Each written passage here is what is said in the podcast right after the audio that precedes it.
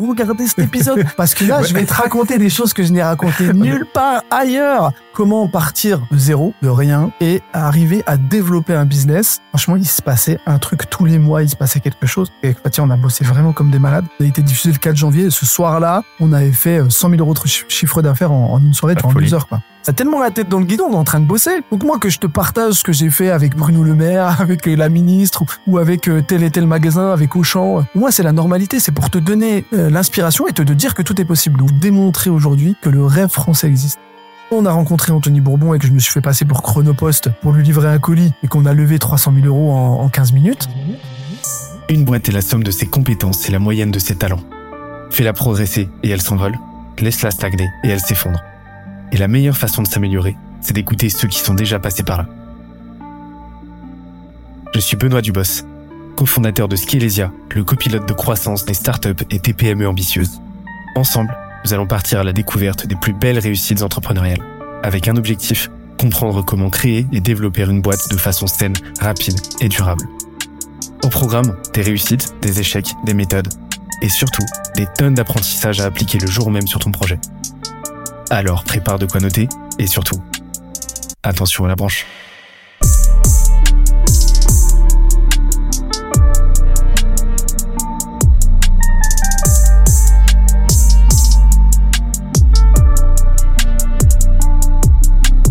Let's go. J'espère que votre semaine se déroule sur les chapeaux de roue. J'ai absolument aucune idée de pourquoi je parle en Paul Perret. Peut-être parce que Top Chef reprend rapidement. C'est la seule émission télé que je regarde. Bref, on n'en a rien à faire.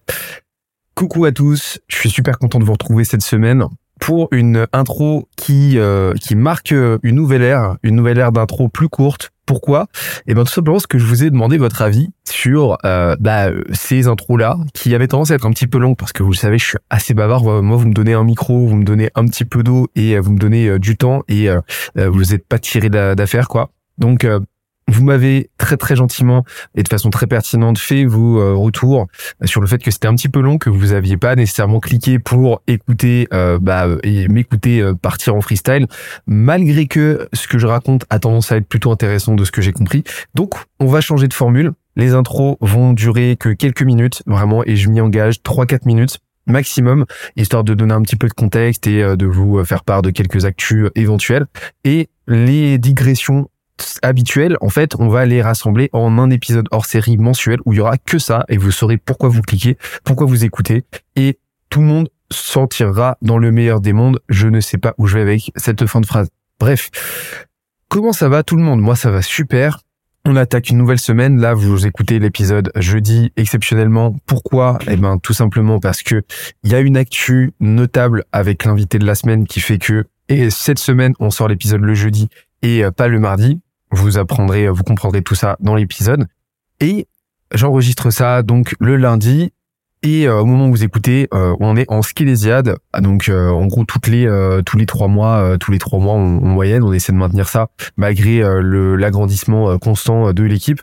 on se réunit dans une grande maison et on travaille ensemble, on kiffe ensemble et on, on, profite de cette de cette culture qu'on entretient, qu'on enrichit, qu'on renforce chaque semaine, chaque mois. Donc c'est un vrai kiff. On a plein plein de sujets sur la table en ce moment, plein plein de chantiers. Vous vous êtes pas prêts J'ai très très hâte de vous en parler euh, plus en détail. Mais là, en ce moment, on est on est tous ensemble. Ça fait du bien parce qu'on est euh, full remote. Hein. Euh, il y a, on est, on est éclaté un petit peu partout en France et pas que en France. Donc ça fait vraiment du bien de se retrouver et je pourrais vous en parler à, froid la semaine prochaine rétrospectivement mais voilà là c'est la grosse actu Skelesia de la semaine et, et sinon bah ce nouveau ce nouveau format en fait je vais remplacer les digressions habituelles de la semaine par euh, bah, un enseignement que je retiens de euh, de l'épisode de l'invité, de la discussion que j'ai eue avec l'invité euh, en question. Donc l'idée c'est de, de vous partager ça de façon très succincte, très très concrète et, et très opérationnelle. Voilà, j'ai toujours besoin de faire des ternaires avec mes mes adjectifs, je sais pas pourquoi. Bref, je digresse et et là cette semaine j'ai reçu Ray Ben donc euh, Raibed de euh, Papépi qui euh, font euh, énormément de bruit euh, depuis euh, depuis quelques temps, quelques mois et d'ailleurs très très intéressant parce qu'ils nous expliquent en détail comment ils s'y prennent, comment bah, comment ils ont fait pour faire autant de bruit et, et, et casser non seulement internet, casser LinkedIn, casser Insta, mais aussi casser l'écran cathodique parce que ils font beaucoup de bruit aussi à la télé. Donc il va nous il nous explique tout ça, mais l'élément notable parmi tous les enseignements, vous allez voir, c'est un gros banger cet épisode, assez incroyable, d'une densité euh, comme il y en a rarement eu euh, dans les jeunes branches. Le gros enseignement que je retiens, c'est euh, ce qui m'a marqué et ça m'a particulièrement marqué, c'est que euh, Raibed est quelqu'un qui prépare absolument tout ce qu'il fait en amont. Et avec une méthodologie qui euh, que, que que je trouve euh, que, que que je trouve particulièrement intéressante et extrêmement pragmatique. C'est tout simplement le fait que à chaque événement il va prendre le temps de lister bah, les euh, les résultats attendus euh, qu'il y aura euh, ce que lui veut en obtenir en fait ce qu'il peut apporter aux personnes avec qui il veut échanger. Et de là, en fait, il va, il, va, euh, il va euh, se figurer toute une arborescence d'éventualités, d'options, euh, d'événements en fait qui peuvent se dérouler, et il va euh, se figurer euh, le- le- les, éventu les éventuels déroulés euh, des, des événements euh, pendant euh, pendant l'événement en question. Et à partir de là, en fait, il va s'adapter, il va préparer bah, son pitch, il va préparer ce qu'il va dire, il va préparer, euh, il va préparer euh, son son itinéraire, son plan d'action, et en fait, il va vraiment faire ce travail de projection pour s'imaginer à la lumière de du résultat escompté, de, de, du, du produit qu'il cherche, euh, qu'il cherche à obtenir en fait, euh, il va, euh, il va, euh, et ben il va euh, scénariser tout ça et le préparer. Et ça m'a marqué parce que c'est le premier invité qui est venu avec euh, des, des fiches, euh, des fiches et des euh, des des euh, des, euh, des, des petits éléments euh, en gros qu'il avait préparé en amont. C'est-à-dire que même l'épisode bah, il a fait ce travail là et j'ai trouvé ça euh, particulièrement intéressant. Je voulais partager ça avec vous parce que euh, même moi en fait je pense que je gagnerais à préparer beaucoup plus euh, un certain nombre de mes interventions un certain nombre de mes euh, de mes actions. Euh, donc euh, voilà pour le petit enseignement de l'épisode. N'oubliez pas vraiment c'est très important et là je compte sur vous de d'envoyer un maximum de force à l'épisode d'envoyer un maximum de force au podcast. Vous le toujours plus chaque semaine mais il faut vraiment que vous nous aidiez là-dessus parce que euh, bah on a vraiment pour objectif comme je vous l'ai dit de de, de de créer un truc euh, de créer un truc monstrueux en 2023 et on pourra pas le faire sans vous. Donc si vous voulez que toute cette aventure continue qu'on puisse continuer d'investir là-dedans de vous créer euh, du contenu toujours plus quali et ben partagez ça sur Instagram en story on relaye tout. Partagez ça sur LinkedIn euh, envoyez du love à notre page Insta aussi. On balance euh, pas mal de contenu de plus en plus. Je vous dis ça euh, chaque semaine, mais c'est le cas. Et euh, j'ai fini pour cette intro qui dure présentement 6 minutes. J'ai euh, failli à ma tâche, mais là c'était exceptionnel, d'accord? C'était c'était c'était l'épisode d'annonce du changement. Bref, très bon épisode à tous. On se retrouve la semaine prochaine. Ciao, bye. Alors, c'est marrant parce que je vais, je prends une pause entre deux tournages, je reviens et euh, t'es assis euh, là et euh, il y a plein de boîtes de je sais pas quoi là sur la table. On a commencé là? Ouais, on a commencé, ouais. On a commencé, il prévient même pas, il commence, il commence Il direct. Le, Il ah, le début plus chaotique. Mais on a commencé. Le mec, et il il fait parle une comme story. ça, il commence à avoir un... Eh ben, dis-moi, Mais préviens quand tu fais des stories. Bah, dis-moi Mais- quand tu commences. Mais tu fais des stories On Oh, est en on a tournage. commencé. Ah ouais, mais j'ai pas eu le temps de dire aux gens, écoutez, regardez cet épisode. Parce que là, Ouais. je vais te raconter des choses que je n'ai racontées nulle part ailleurs. Donc vraiment, on va parler du livre et des choses incroyables qui vont se passer prochainement. Donc, regardez cet épisode. Regardez Benoît. En fait, c'est génial, c'est que là vraiment, alors ça on va pas le couper parce qu'on est en train de faire la distribution de l'épisode. Au début de l'épisode, j'avais jamais vu ça. C'est une C'est important. C'est important. Mais alors, justement, je vois toutes ces boîtes, je vois un sweat avec un peu le même logo et tout. Mais alors, qui es-tu, Raibed? Salut, je m'appelle, je m'appelle Raibed, Tari Raibed. Je suis le cofondateur avec ma femme Fatia Tari de Papépille. Donc, c'est les produits que tu vois ici. Ouais. Papépille, ce sont les biscuits du monde, les recettes qui viennent du monde, recettes qui viennent du Brésil, de Turquie, du Maroc ou de Bretagne, qu'on a miniaturisées dans une petite bille que tu vois là. Par exemple, là, on a fait la corne de gazelle et on en a fait une petite bille. Tu vois, la corne de gazelle, d'habitude, c'est, c'est masta comme ça, tu vois. Et ben là, on- avec euh, Fatia, après avoir eu cette idée euh, quand on a créé Papépi, on a pris ce produit qui est gros, qui est difficile à manger, qui est trop sucré. Et ben nous, on en a fait une bouchée. Et, et euh, tu l'as pas bien pitché. dire. Ah, c'est- Non, mais tu l'as trop bien pitché, en fait. Et, euh, et, euh, et mais, ouais, tu parlais de la jeunesse de l'idée, mais vous êtes venu comment? Alors, pour que tu comprennes vraiment l'histoire, je vais la, la raconter très rapidement, mais et tu la retrouves dans beaucoup d'autres réseaux. Donc, euh, juste, c'est une, c'est une rencontre. Fatia et moi, Fatia est infirmière, et, en école d'infirmière, moi, je suis infirmier. On se rencontre. C'est un vrai coup de foudre. Je la demande en mariage au bout de cinq jours. Quinze jours après, on est mariés. Et en fait, on décide d'apprendre à se connaître autour de la planète. On rencontre plein de gens pendant nos voyages. On nous transmet énormément de recettes. Pour été comme ça, nous, on va pas en all inclusive. On va chez les gens, on vit avec les gens et on partage leur culture. Et quand on revient, quand Fatia est enceinte, pour un mariage, on avait fait des biscuits comme ça euh, pour, pour euh, faire plaisir à des amis. Et euh, derrière, on a eu l'idée de prendre les biscuits qui étaient trop bourratifs et tu peux pas goûter à tout dans un buffet. On se dit, mais tu sais quoi, on va créer, en voyant notre fille manger un popcorn, qu'on se dit, on va créer un format snacking facile à manger, mais avec un leitmotiv très important, c'est de se dire que en une bouchée, tu vas retrouver le goût du biscuit original. Donc là, tu manges ça, tu as l'impression de manger une corne de gazelle. T'as tous les codes qui vont venir, l'amande, la fleur d'oranger, le biscuit croquant fondant. Pareil sur le béginos, qui, où tu vas avoir vraiment un biscuit qui est fondant avec une fine couche de chocolat et euh, de la noix de coco torréfiée. Donc c'est ça qui est important. C'est que l'expérience gustative te fait voyager et te fait découvrir la culture d'ailleurs. Donc en fait, c'est euh, c'est euh, des euh, la proposition de valeur. Parce que tu vois, moi, je pense tout en marketing, etc. Voilà, des formations pro. Mais c'est qu'en gros, la proposition de valeur de euh, euh, parce qu'une corde de gazelle, tu vas gazelle, tu vas manger ça à des enfin sur des, à des occasions particulières.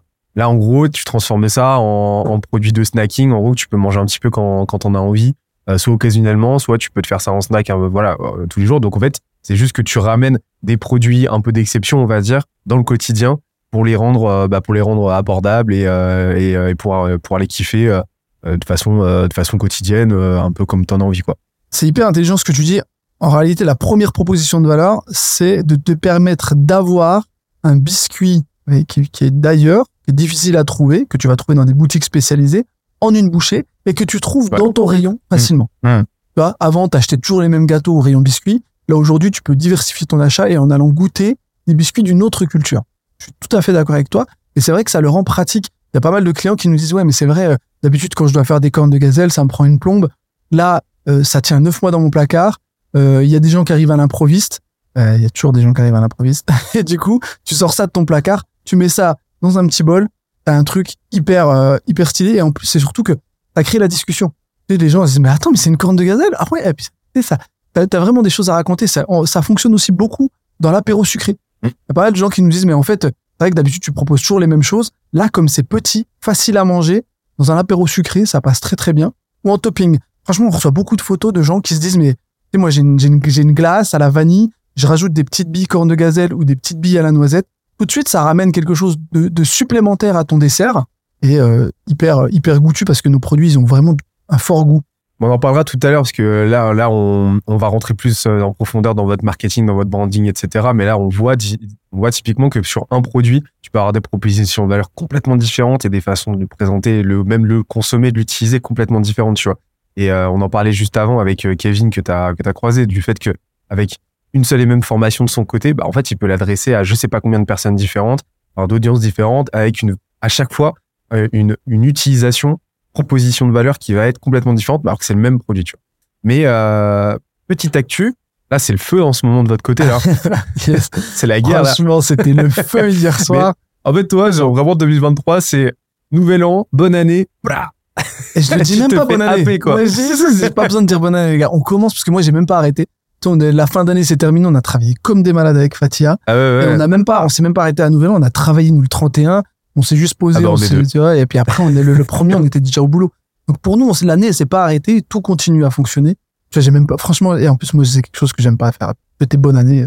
Ouais, bah, Tu vois. Bah, Par contre, année. parler des résolutions ou parler de qu'est-ce qu'on va faire cette année, ça, ça m'intéresse. Mais dire bonne année, ça n'a pas de sens pour moi. alors justement, là, vous euh, vous ressortez parce que tu es en train de teaser ça à fond et tout. euh, vous, vous, êtes, fait, euh, vous avez une grosse traction euh, l'année dernière euh, Ouais. avec euh, bah, avec euh, qui va être mon associé. Ouais, en janvier de l'année dernière, on avait vraiment fait une. la- la- la- on, a été diffusé le 4 janvier. Ce soir-là, Ouais. on avait fait euh, 100 000 euros de chi- chiffre d'affaires en, en une soirée, en deux heures. quoi. C'était incroyable. Et, euh, et d'ailleurs, vous avez fait combien l'année dernière de ça L'année dernière, de CR, on a, on a bouclé à 850 000. C'est bon ça, hein en année 3. En année 3, sachant qu'on avait fait 200 000 l'année d'avant. Ah, vous avez fait x4. C'est Ouais. exceptionnel.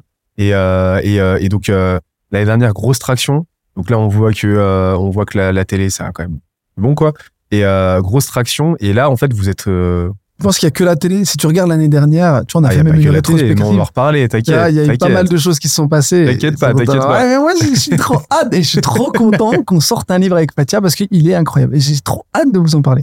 Mais Alors, je- on va parler du livre, euh, du livre juste après, mais euh, là, euh, qui, qui va être mon, qui va être mon associé. en fait, Ça recommence. C'était, on est repassé sur qui va être mon associé.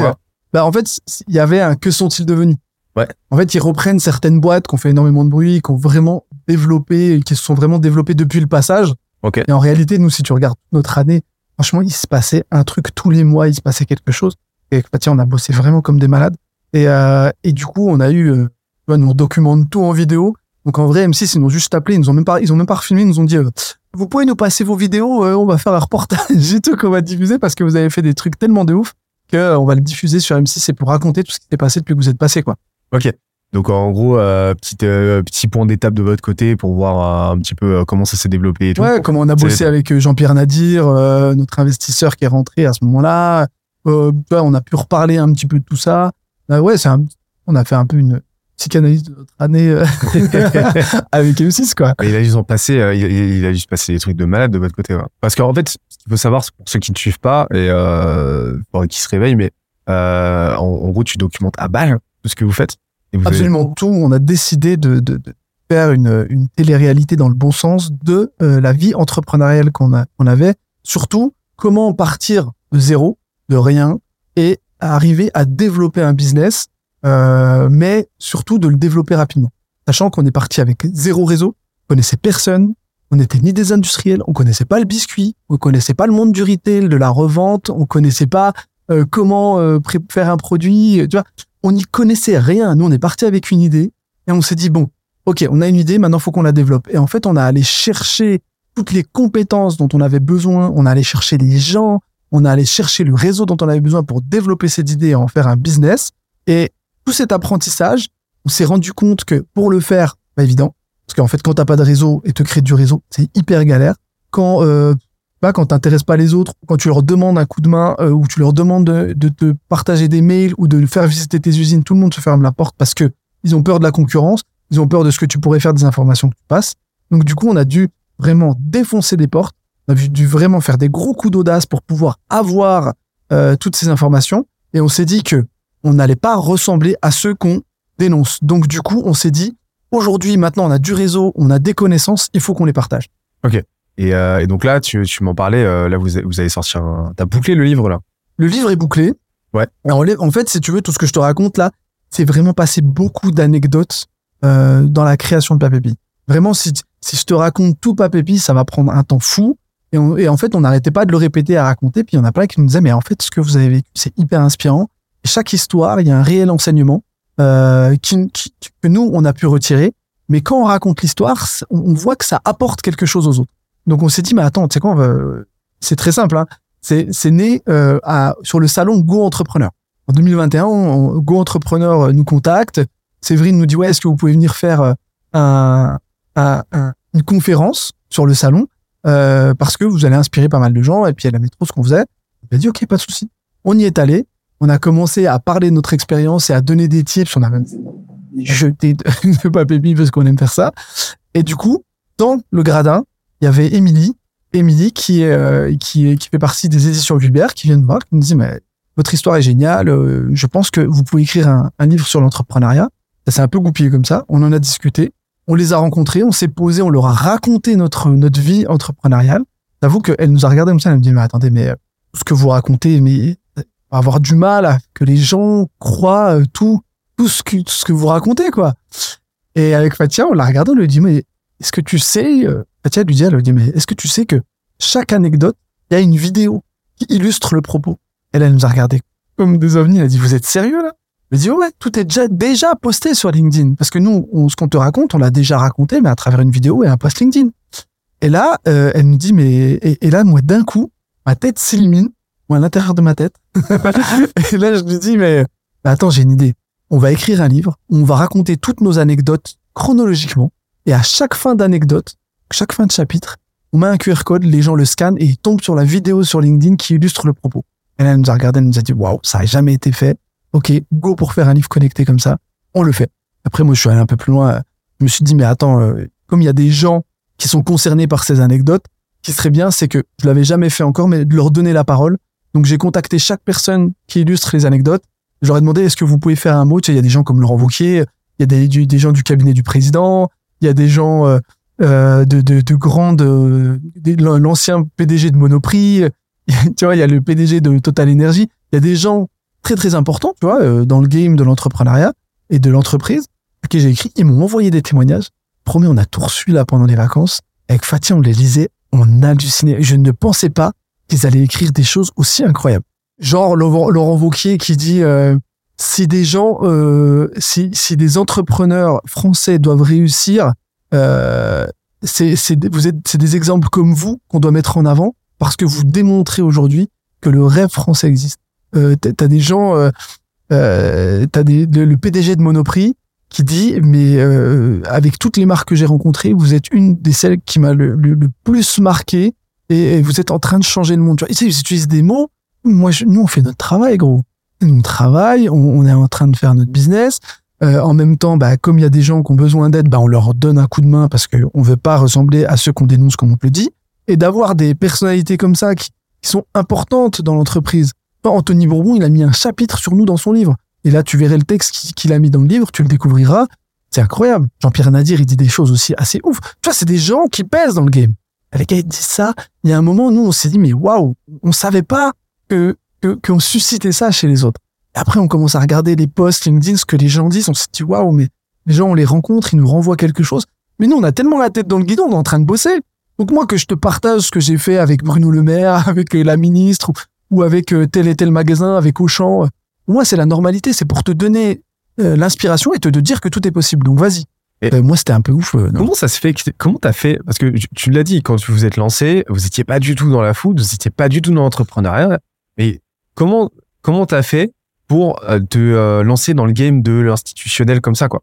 Parce que genre il y a, y a un an, euh, vous commenciez à ben vous vous- avez commencé il y a trois ans. Aujourd'hui, bah tu tu sais tu tu tu rencontres le tu rencontres Macron, tu tu bah tu déj avec Bruno Le Maire, etc. Enfin, t'as vraiment t'as vraiment euh, vous vous êtes implanté, tu t'es implanté en tant qu'acteur aujourd'hui, en tant que représentant de l'entrepreneuriat euh, français auprès de l'institutionnel comme ça.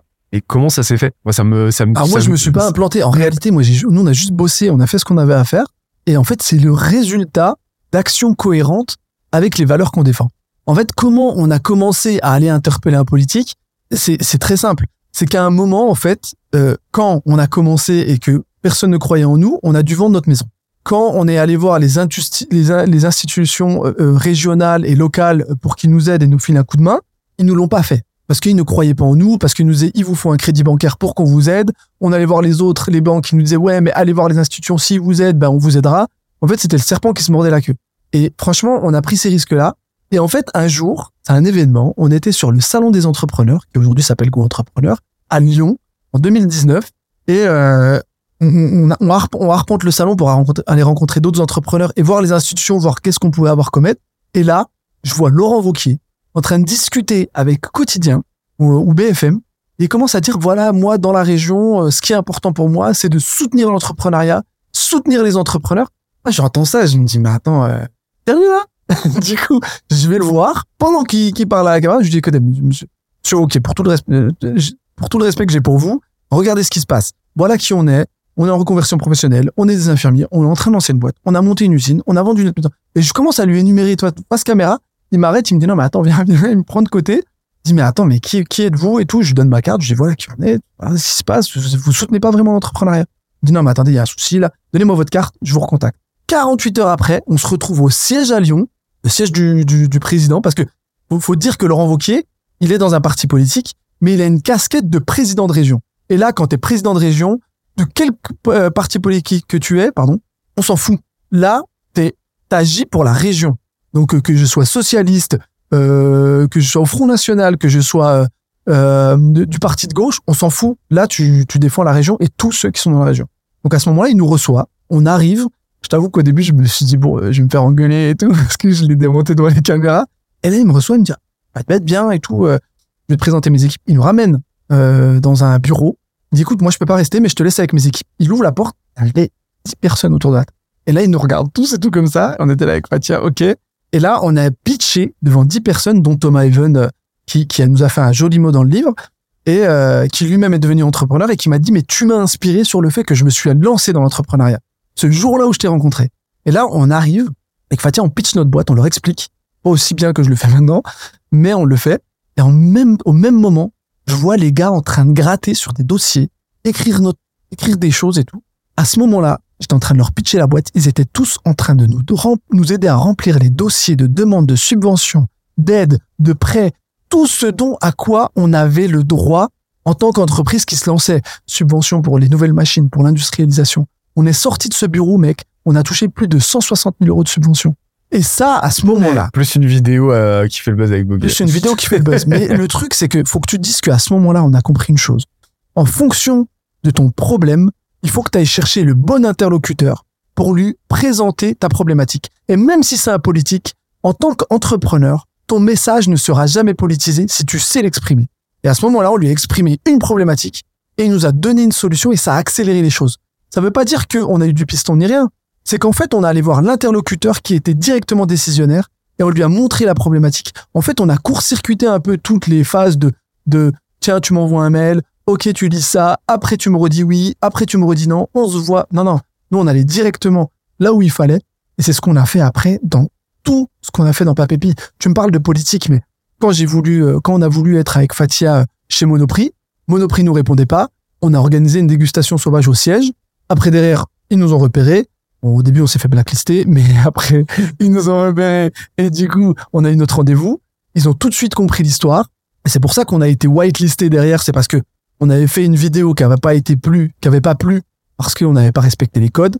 Mais après, quand ils ont su qui on était, tout de suite, la vidéo, ils l'ont regardée différemment. Et pour eux, c'était un vrai coup d'audace. Et là, on a rencontré le PDG direct, on a vu le PDG directement, plus de 230 magasins directement en, en, en monoprix en national. Et tu vois, c'est Franprix, pareil, j'ai eu la bonne interlocutrice, élu innovation, 900 magasins euh, en, un rendez-vous. Et Total Energy, j'ai parlé à Patrick Pouyanné, 2000 stations-service en, moins de trois mois. Ça s'est jamais passé dans le game du retail. Et en fait, c'est de, de, de- d'avoir compris où étaient les points décisionnaires et d'avoir eu des actions différenciantes qui ont fait que on, on a attiré l'attention de la bonne manière et du coup, on a accéléré les processus. Et, euh, et donc en fait, c'est vraiment euh, cet adage de euh, on te ferme la porte, passe par la fenêtre quoi. C'est euh, Ouais, mais même passe par la cheminée. Dis au, dis au Père Noël de revenir l'année prochaine et toi, tu prends sa place et tu viens avec la haute, tu dis j'ai des papépis pour vous, tu vois. j'ai des papiers psy plein la hotte, allez on y va. Mais mais euh, mais euh, et donc donc en fait là, t'as réussi à superposer en plus à faire levier de de de de, de ce travail là que tu fais de enfin de ce systématisme là que t'as trouvé que que t'as d'aller euh, systématiquement trouver le bon interlocuteur en documentant tout ce que tu fais et bah, comme ça ça te permet de faire du contenu ça te permet de euh, et puis ça te permet de euh, ça te permet de, de créer un peu ta mythologie personnelle la mythologie de ta boîte quoi Mais donc ça euh, permet, ce que tu oublies, c'est qu'en fait, dans mes posts, moi, j'identifie les personnes. Mm. Donc, ça veut dire que ça donne le réseau à tous ceux qui me suivent Ouais. ou qui suivent Fatia, qui, elle, partage d'autres réseaux qu'elle arrive à déclencher. Et en fait, ça te permet, en fait, tu suis notre contenu, t'apprends des choses parce que, en fait, on, te donne la méthodologie aussi. On te dit comment on l'a fait. Quand je suis allé voir Patrick Pouyanné chez Total Energy, en fait, au début, cette vidéo-là qui a buzzé, qui a fait plus de 3 millions de vues, euh, sur LinkedIn. 3 millions de vues sur LinkedIn, mec, tu vois. Donc ça, ça a un sens euh, quand t'es dans le B2B. Et, et ben cette vidéo-là, au début, c'était juste un tuto. Parce que je, je connaissais pas très bien ce monsieur. J'ai juste repéré qu'il était chez Total. Je me suis dit, bah tiens, tout le monde me demande comment tu fais pour rencontrer quelqu'un d'important. Mais je commence à me filmer, dire, euh, et tu regarderas la vidéo, ouais, c'est vraiment un tuto. Je commence à expliquer. Et cette vidéo, la manière dont j'ai préparé mon pitch et dont je lui ai pitché, ça, ça l'a tellement accroché que derrière, il m'avait promis qu'il me mettait en lien avec le service des achats. Et ben une semaine après, je me trouve avec Pierre-Emmanuel et, et Julien. Et du coup, euh, je me retrouve dans leur bureau à pitcher la boîte et surtout à raconter mon histoire, l'histoire du produit, pas juste un produit, toute l'histoire qui est autour. Du coup, en même temps que j'y allais, j'ai documenté, j'ai regardé, j'ai préparé un PowerPoint. Je suis allé dans une station Total Energy où j'ai pris mes, mes, mes, mes produits en photo dans un rayon pour montrer à l'acheteur comment ils vont être disposés. Et je donnais toutes mes petites méthodes de commercial. J'ai même dit, bah écoutez, je suis venu 45 minutes avant au rendez-vous. Je fais des exercices de respiration. Tu vois, j'ai vraiment partagé comment je me prépare. Et cette vidéo, franchement, il y a plein de commerciaux qui m'ont écrit, qui m'ont dit, mais et quoi, je la montre à mes étudiants. parce que c'est un tuto live de comment aller chercher du prospect, comment concrétiser derrière tes euh, tes rendez-vous et te préparer. Et euh, et si tu veux, quand tu regardes notre contenu, ce que nous on essaie de faire, c'est vraiment de partager une expérience en toute transparence, de partager notre réseau et de te donner des tips à toi pour que toi-même tu puisses les mettre en action dans ton propre business. Et euh, t'as partagé plusieurs anecdotes là. T'en as une autre un petit peu euh, funky à nous raconter là Une autre. Ah ouais, vas-y, balance. En fait, le livre, c'est ça, c'est tout plein d'anecdotes. Mais ce que j'aime bien, Tu- ce que j'aime tu bien, c'est quoi que comme anecdote en fait? Bah, en fait, ce que j'aime bien, c'est que derrière chaque anecdote, euh, il y a euh, toujours un, deux, trois enseignements à tirer, euh, tu, tu vois, une bonne pratique à actionner, et, euh, et c'est ça que je kiffe. Donc en fait, bah pour moi, les anecdotes, déjà, c'est c'est un super moyen de, de transmettre des enseignements. Donc bah là, c'est c'est pour ça, tu vois, On appelle ça la preuve par l'exemple. exactement. C'est ce que c'est ce que moi j'aime dire et c'est ce que mon père m'a enseigné, ce que ma mère aussi. Tu vois, mon père, euh, ouais, j'aimerais faire ci, j'aime. Tu vois, je, je lui avais dit que je voulais faire une émission pour les entrepreneurs. Il m'avait dit, ouais, mais vas-y, arrête de parler, fais-le quoi. Mon père, c'est quelqu'un de, de, de très simple comme ça. Il dit, arrête de parler, fais-le. Débrouille-toi, t'as pas l'argent, trouve-le, t'y arriveras. Et, et, et ce mindset qui nous a transmis depuis très jeune, tu vois, cet état d'esprit de se dire, mais arrête d'attendre sur les autres. Fais-le. Donc, euh, l'anecdote, bah, tu vois, t'as Charabia, l'émission pour les entrepreneurs. Euh, cette émission, elle est née parce que on s'est incrusté à l'Élysée et qu'on a fait un pitch devant euh, le président de la République pour avoir un rendez-vous avec lui en tête à tête. Et quand tu regardes cette vidéo, il y a un moment, tu vois, le président, il dit, OK, euh, crée-moi un truc de réseau, quelque chose pour l'entrepreneuriat. Il me dit ça à ce moment-là. Donc après, un peu en off, j'avais parlé avec ses équipes, je dis, OK, moi, je vais me concentrer sur un truc, je vais lui proposer un truc pour le rendez-vous pour pas venir les mains vides. Ça a commencé à marcher dans notre tête, de fil en aiguille, on fait des rencontres, on discute, on, on essaie de lancer des choses. Et euh, je fais une rencontre, euh, je rencontre Harold Gardas euh, sur un déjeuner parce qu'on avait fait, on avait fait un, truc avec lui, un, un épisode euh, entreprendre en couple pour Com avec Com Media. Et, euh, et du coup, euh, on commence à, à papoter, à discuter ensemble. Puis on, il me dit ouais tiens j'aimerais bien créer une émission avec les entrepreneurs. On se revoit deux trois entrepreneurs qui discutent entre eux et tout. Je trouve le concept pas top et tout. Et moi j'avais déjà eu un truc en tête qui commençait à marcher. Je dis mais tu sais quoi? Est-ce que Harold ça dit on crée le TPMP des entrepreneurs? Et là il me regarde, ça accroche. Puis on voit qu'ensemble on commence à se regarder. Tu vois, des étoiles qui commencent à arriver. On se dit waouh il y a une idée qui naît là. Et on se regarde on se, on se garde en tête. Je lui dis, écoute, je passe dans ton bureau la semaine prochaine, on en reparle et tout. Je vais et tout, on commence à discuter comment on ferait, on mettrait des chroniqueurs, tu vois, on essaie de réfléchir. Je lui envoie des WhatsApp à 2 heures du mat, il me répond, il me dit, ouais, mais attends, il y a un truc, faut qu'on aille au bout du truc. On se voit. Je dis, écoute, Harold, pour faire ça, il faut combien d'argent? Il me dit, écoute, faut tant, euh, pour, pour la prod, le machin. Je dis, ok, ok, occupe. Ensuite, après, entre temps, juste après, on, on nous avait demandé avec Fatia de venir faire une conférence devant 4000 experts comptables de raconter notre histoire. Ouais, c'est complètement dingue. Et on a fait cette vidéo, mais moi j'étais halluciné. On a dû faire un pitch euh, et tourner notre histoire autour de l'expertise comptable. On s'est vraiment appliqué. Et euh, en plus, on arrive sur scène, tu vois, c'est des experts comptables. Les gars, ils sont avec leur écharpe rouge. En fait, on nous a demandé d'être parrain et faire la remise des diplômes de tous les... les... On est qui pour faire des remises de diplômes? Nous, on était là. Et ok, ils nous disent ça et tout. Je dis, ok, euh, on arrive dans les experts comptables, mec, c'est pas drôle en réalité, tu vois. Et quand tu parles expertise comptable, tu dis, ok, ouais. On arrive devant une salle de 4000 personnes et là, on commence à dérouler notre pitch. En réalité, ils commencent à rigoler. À la fin, limite, ils étaient tous en train de jeter leur écharpe en l'air et tout leur chapeau. Euh, on se dit, waouh. Et en fait, le président Lionel Canesi, il était là dans la salle. Il vient me voir à la fin, il me dit, waouh. Waouh, c'est, le pitch est incroyable. Tu nous as retourné la salle. C'était super. On voit tous les experts comptables venir nous voir, nous féliciter, prendre des photos avec nous. Ah, mais je vous ai vu sur LinkedIn avec le président, génial et tout. Il se passe un truc. Et à ce moment-là, j'ai le président de- des experts comptables face à moi. Je commence à rigoler avec lui. Je dis, ah là, et tout. Il me dit, euh, je lui explique, je dis, ah, tu vois, on est vachement engagé dans l'entrepreneuriat. Il me dit, ouais, super. Si vous avez besoin de soutien, n'hésitez pas. Je dis, bah ouais, j'ai besoin de soutien. Il me dit, qu'est-ce qui se passe? Je lui dis, écoute, il y a personne qui croit en nous. On voudrait faire une émission sur les entrepreneurs. On a du mal à trouver du cash. Est-ce que euh, je lui pitch rapidement Charabia, mais tu sais, c'était même pas encore prêt. Alors je lui pitch un truc qui n'existe pas. J'y vais bluff. Ouais, l'idée est géniale, super et tout. euh. Il me dit ok, ok, viens dans mon bureau la semaine prochaine. Après, j'ai des vidéos. Hein. Je vais la semaine d'après vers lui. Je lui dis écoute, j'ai besoin de tant d'argent. Il me dit vas-y, c'est bon, on finance. Et là, on a le financement, on a un rendez-vous. Je fais une vidéo que j'envoie à Harold. Je dis écoute Harold, euh, voilà, voilà ce que j'ai réussi à obtenir. Et bien même Ruben Taïeb, je sais pas si tu le connais, il était dans le groupe. Je dis regarde, il y a Camille Midière et tout, ils étaient tous dans le groupe. Je leur envoie la vidéo. Les gars, ils m'envoient tous. Non mais t'es sérieux Abed là? Je leur dis ouais ouais c'est bon. Ça veut dire que oh, Je les avais quittés une semaine avant, une semaine après, je leur envoie une vidéo, leur dire c'est bon les gars, on a le financement, allez go, on y va, on lance l'émission. Et là, ils étaient tous comme des dingues. Et en fait, c'est vraiment de te dire qu'en réalité, tu dois toujours rester connecté dans ton ici et ton maintenant. En fait, tu vas avoir plein d'opportunités, plein d'idées, et en fait, elles vont réussir à se débloquer en fonction de certaines rencontres que tu vas faire, mais il va falloir que tu sois hyper vif et hyper préparé pour pitcher à n'importe quel moment, à n'importe qui, un t'as pour le convertir. Et c'est exactement ce qui s'est passé là à ce moment-là. Si j'avais peut-être pas saisi à ce moment-là le fait que je l'ai impressionné sur une prestation, parce qu'on était payé, ils nous avaient payé 4000 euros pour faire la prestation. Euh, c'était la première fois qu'on était payé pour faire une conférence. Bon, il y a passé un temps fou. Hein. Vraiment, on avait, on a écrit, on avait écrit carrément un one-man show avec Fatia, comme un TEDx. Ça nous a pris un temps dingue et nous avait rémunéré pour ça. Et franchement, euh, si j'avais pas saisi cette chance-là d'avoir bien fait mon contrat, eh ben peut-être que l'histoire n'aurait pas été la même, tu vois. Et derrière, ben regarde ce que Charabia a été, quoi. Donc en gros, tu, euh, j'ai- j'aime beaucoup cette idée de, l'ici euh, et du maintenant, et c'est vraiment euh, le se- dire que l'univers il est chaotique quoi qu'il arrive, que et que donc tu vas constamment rencontrer du monde. Bah, bah, alors moi j'en rencontre moins ce que je suis euh, dans ma pampa toulousaine, mais euh, mais euh, quand t'es à Paris, tu rencontres du monde, il se passe des trucs.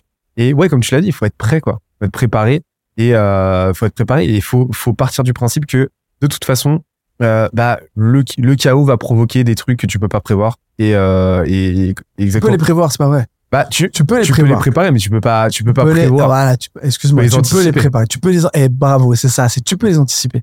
En fait, il y a, quand, quand tu, tu veux être un bon businessman, en fait, il faut beaucoup travailler par anticipation. Faut vraiment te dire, écoute, je vais avoir, je vais être sur tel salon, potentiellement, je vais rencontrer tel client ou telle personnalité. Qu'est-ce qui pourrait se passer? En fait, tu vas faire de la projection qui va te permettre de te dire, voilà ce qui peut se passer et, euh, tu vas me prendre pour un fou, hein, moi, je, je le fais, par exemple, je suis au volant, euh, je me projette, je me dis, tiens, oui, c'est vrai que la semaine prochaine, je rencontre telle personne, vas-y, je vais lui proposer ça, qu'est-ce qu'elle pourrait me répondre? Qu'est-ce que je pourrais lui répondre si elle me propose ça? En fait, tu travailles ton argumentation, tes éléments de langage, pour qu'au moment où ça va rien enlever à ta spontanéité. Par contre, ça va te permettre d'être prêt au cas où si tu vis ces situations, et en fait, tu vas pouvoir rester connecté à ce que tu vis sur le moment, parce que tu auras des éléments de langage et tu auras des espèces d'armes que tu préparées en fonction des situations que tu vas vivre. Et ça, c'est une vraie clé pour être un bon commercial. Et pour être, euh, ou bien un- être un bon chef d'entreprise, c'est de pouvoir vraiment anticiper ce qui va t'arriver et de pouvoir être prêt à répondre tout de suite. C'est comme quand tu, tu sais, quand tu, tu, tu te retrouves chez toi, tu dis, ah, tu regrettes, et là, ouais, putain, il m'a dit ça, et je lui, ah, je lui ai pas, j'aurais pu lui dire ça. Et ça va te faire vivre dans des regrets, où tu vas être dégoûté.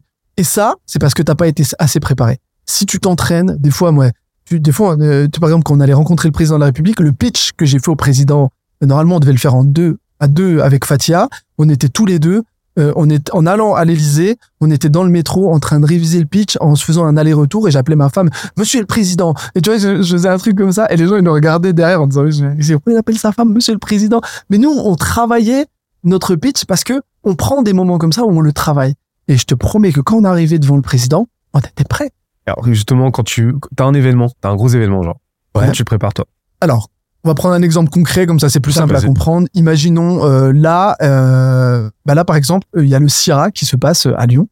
Euh, c'est le c'est le salon euh, en c'est en c'est en janvier là. C'est le salon euh, de euh, de la gastronomie, si tu veux, mondiale. Et à ce moment-là, donc dans ce salon, va y avoir des acheteurs qui peuvent acheter nos produits et les mettre par exemple chez Accor, chez euh, dans des dans des grandes chaînes d'hôtellerie, euh, dans d'autres magasins, dans des grosses épiceries fines. Euh, il peut y avoir aussi des fournisseurs de matières premières euh, où je vais pouvoir aller créer avec Fatia des nouvelles euh, recettes en allant bien sourcer du produit. Euh, peut y avoir aussi d'autres marques parce que comme tu le vois dans la formation, on propose aussi des accompagnements maintenant pour aider d'autres marques à se développer comme nous on a réussi à le faire. Donc tu peux aller voir d'autres marques et tu peux aussi rencontrer des personnalités. Donc simple, tu prends le programme. Déjà dans le programme, ils te disent qui va pouvoir potentiellement passer. Tu vas sur LinkedIn, tu fais déjà, un, tu les LinkedInises et tu cherches un petit peu euh, qui ils sont, qu'est-ce qu'ils préparent, qu'est-ce qu'ils partagent dans leur actu. Tu te fais des petites fiches. Comme ça, tu as des informations sur la personne avec qui tu vas pouvoir parler. Donc, tu vois, tu pourras avoir même la petite punchline. Il faut toujours avoir une petite punch d'accroche quand tu rencontres quelqu'un et tout de suite, il se dit, ah oui, mais il me connaît, tu vois. Et, euh, et comme ça, tu peux bien accrocher les gens. Tu vas faire des, des, des, des, des, des recherches sur qui est sur le salon. Donc, tu vas pouvoir faire tout ton parcours pour être hyper efficace. Moi, je déteste rôder comme ça sans rien faire dans le salon. Je sais où je vais d'un point A à un point Z, mais au moins je sais par où je passe entre temps. Comme ça, j'optimise. Et en même temps, tu as des médias qui vont être là, tu sais quels médias vont être là, donc tu les repères dans le salon et tu vas les voir pour essayer d'avoir un, petit passage média, un petit article, ça peut être cool, tu vois. Et en même temps, je prépare qu'est-ce que je vais faire comme vidéo. Je vais parler à des, autres marques, et ben je vais leur demander et je vais je vais les mettre en valeur dans mes dans mes dans mes médias et voir quelles quelles galères ils ont vécu, euh, quels conseils ils peuvent donner à d'autres entreprises, euh, quel quel contact ils, ils préconisent. Derrière, euh, je vais aussi préparer. Il y a des personnalités. Ben, je vais préparer ma vidéo du salon. Je vais préparer ma vidéo à moi. Comment moi je vis le salon. Et après, tu as toujours une place à la surprise. Et tu dis, bah potentiellement, j'ai mon téléphone et je comment je vais vivre le, le, le moment sur le moment. Donc c'est en fait tu, vraiment tu fais en sorte de tout déblayer. Et qu'est-ce que je veux obtenir? Euh, C'est c'est quoi mon objectif ou mes objectifs? Qui y aura? Et potentiellement qu'est-ce que je vais leur dire? Et créer une arborescence comme ça où tu te dis bon bah voilà telle éventualité, telle éventualité, telle éventualité, avec pour objectif de délester au maximum. C'est un peu comme ton second cerveau en fait. C'est-à-dire que tu délestes Opposé. complètement Ouais. l'éventuel, voilà, délestes complètement euh, de, euh, de, de euh, des aléas en fait pour arriver et faire en sorte que bah quand y es, t'es full focus et tu peux délivrer. T'as ta to-do list. Ouais. T'as ta to-do Ouais, list. Ouais, tu la check, bim, bim, bim, ça c'est fait, ça c'est fait. Comme ça, tu repars pas du salon en disant ah j'ai pas pu le faire. Et comme ça, au moins un salon qui dure cinq jours, en deux jours tu l'as, tu l'as fait et tu retournes au boulot. C'est un truc que après, tu- euh, mais c'est un truc que t'es même pas obligé. Enfin, c'est un truc que tu peux appliquer euh, Dans en- tout. en- dans, dans tout. Même euh, même même si comme moi t'es perdu dans la campagne. Moi, je suis venu ce matin. Ce matin, j'ai j'ai eu trois, j'ai trois rendez-vous aujourd'hui. Ce matin, j'étais en train de, Patia, elle, elle nous a mis en place un partenariat avec un ESAT où on a, on embauche des personnes qui sont en situation de handicap. Comme on a la grosse commande de, de, de Total Energy euh, qui va être livrée euh, chez Casino et qui vont livrer après tous les Total, on doit livrer 2000 stations-service. Donc, il faut qu'on prépare énormément de produits et des box. Eh ben, ce matin, je suis allé euh, rencontrer les AT, leur montrer comment on monte la box. Je suis allé rencontrer les équipes. J'avais mis dans ma to-do list faire la petite vidéo pour promouvoir les AT et pour leur donner de la force pour que ça donne plus de boulot encore aux personnes en situation de handicap. J'avais ça. J'avais euh, d'aller chercher mon, mes, mes produits et en même temps d'optimiser parce qu'il fallait que je te ramène des produits à toi aussi. Et en même temps, j'avais euh, une, envie de partager un tips. Et je me suis dit, mais moi, je suis quelqu'un, je suis, travailleur handicapé. Moi, je suis né avec un handicap physique. Donc, cette cause-là, elle, elle me parle. Donc, je me suis dit, mais je vais aussi faire une vidéo où je le dis très, directement, parce que j'en parle euh, quasiment jamais, très ouvertement. Regardez, je suis travailleur handicapé. Ça m'empêche pas de faire les choses. Donc, pourquoi vous pouvez pas confier du boulot à ces gens-là pour leur donner confiance en eux et pour les booster un maximum? Et tu vois, je me suis dit, tiens, un rendez-vous, je vais avoir de la création de contenu, je vais verrouiller une commande, donc je vais passer la commande et tout organiser pour que ce soit livré, et en même temps, euh, j'aurais fait la rencontre de gens incroyables et je me serais fait, je me serais régalé. Donc tu vois, sur un moment, pas te dire que tu vas faire qu'une seule chose. Hmm. Prévois plusieurs choses. C'est pour ça les gens se disent mais comment tu fais pour avoir autant de contenu?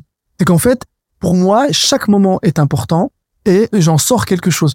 Une, une des cons, c'est ce matin, je te montre ce matin, regarde, j'étais pour te dire comment l'entrepreneuriat est obsédé après un moment. Matin, j'étais posé dans le train. J'ai là, euh, on, on fait très attention à tout ce qu'on dépense. On l'a toujours fait. Et en fait, ce matin, j'étais en train de, de petit déjeuner, mais j'achète plus mon petit déjeuner comme ça à l'arrache à la gare ou dans les dans les métros. Je me prépare, tu vois. J'ai préparé mon petit Le thermos, petit bento là. vois, mon petit thermos de chocolat chaud avec euh, mon petit pain au lait. Eh ben, j'ai pris cette photo. Tu sais ce que ça va être cette photo? C'est un post où euh, je vais pouvoir expliquer à d'autres euh, entrepreneurs, leur dire mais hé, les gars, vous savez, préserver votre trésorerie, ça commence par des petits gestes comme ça. Tu fais ton petit déj le matin, tu prends le train. Pourquoi t'achètes un café qui va te coûter 2,30 euros plus une viennoiserie qui va te coûter 3 balles, alors que si tu t'organises en amont, là, mon petit déj, il a dû me coûter 20 centimes. Et tu vois, toutes ces petites économies mis bout à bout, c'est incroyable les économies que tu peux faire. Ah, c'est clair. Bah, ça me fait penser à, à Jérémy de Splasher qui expliquait que ils ont un EBITDA de malade, rentabilité de fou. Il, il disait, nous, on, on- on- on questionne le moins euro. On dépense quoi Forcément, bah, au bout d'un moment, ça cumule. Et, euh, et, euh, et en fait, tu, tu parlais des effets de levier, quoi. En gros, tu, tu, tu, tu fais en sorte de transformer chaque, chaque petite action que tu fais en action à fort effet de levier parce que tu vas superposer les outputs, tu vas superposer les résultats que tu vas générer.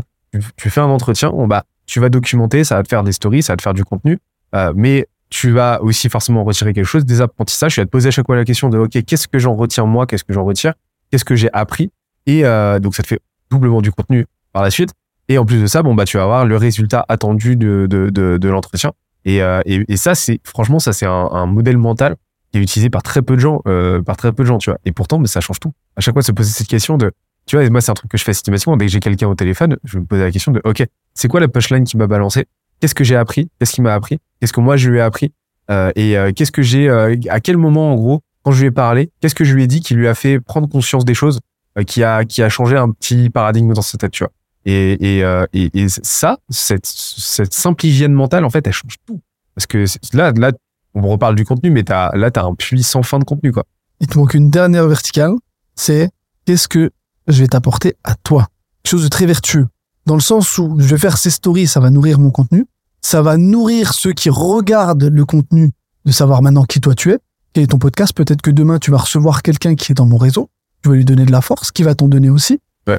Mais euh, et, et c'est ça aussi, c'est que je te donne aussi de la force en te mettant visible sur nos réseaux, en disant mais regardez qui est Benoît. Et et ça crée aussi quelque chose d'assez vertueux où tout le monde se nourrit les uns les autres. Et, et ça, je pense que c'est, c'est- ce, ce positivisme et cette virtuosité dans le business, c'est ça l'avenir de l'entrepreneuriat en France et dans le monde même. Parce qu'aujourd'hui, on peut plus euh, vivre chacun de nos côtés, se dire ok, moi j'ai mes contacts, oh là moi tu verrais le nombre de gens qui m'écrivent sur LinkedIn, Euh, tu peux me filer un contact Monoprix? J'ai déjà prévenu Monoprix, je leur ai dit les gars, moi j'ai vos contacts, ceux qui me le demandent, je le donne, tu vois? Bon après, avant je fais un petit filtre, qu'est-ce que tu proposes et tout pour voir si c'est le bon contact, voir si c'est quelqu'un de sérieux? Je fais un petit filtre quand même, mais une petite discussion, ça va, je sais déjà à qui j'ai affaire. J'avoue que moi, je suis infirmier en analyse comportementale, donc euh, j'ai l'habitude maintenant de, de travailler l'humain et de vite comprendre qui il est pour savoir si je donne les bonnes choses aux bonnes personnes. Des fois, je me suis loupé, mais personne m'en veut parce que c'est parti d'une bonne intention. Donc, et ça, de partager ensemble les choses, j'ai pas trouvé mieux que de me dire, et Fatia non plus, que on partage sur LinkedIn spontanément. Ben, Voilà, on va le partager aux yeux, au vu de tous. Ben, tout ce que l'on a, ben, tenez, il est sur LinkedIn, vous prenez pas la tête. Même tu viens me le demander, il t'inquiète, il est déjà sur LinkedIn. Et c'est systématique, quoi. Il y a, euh, vous, euh, vraiment, bah, alors, tu publies combien de fois par jour? Là, en ce moment, des fois, je publie deux fois par jour, mais en fait, nous, on publie des choses qui sont lourdes à faire. Tu quand je fais une vidéo, une vidéo, c'est pas juste une photo que tu publies, tu vois. Une vidéo, c'est, elle doit être montée, faut que le message il soit clair, faut qu'il soit sous-titré, euh, faut que je la regarde plusieurs fois pour être vraiment sûr euh, que le message est bien passé. Et après, une fois qu'elle est prête, là, je publie, faut faire le caption, t'as vu, faut écrire tout le texte, faut qu'il y ait une vraie cohérence. Donc, c'est un vrai travail en soi. C'est pour ça que moi, souvent, je, je fais mes posts LinkedIn entre 3h et 5h du matin pour qu'ils soient prêts pour, euh, pour être publiés entre 7 et, 7 et 8h30. Et euh, tu m'as dit que tu dormais peu, ouais.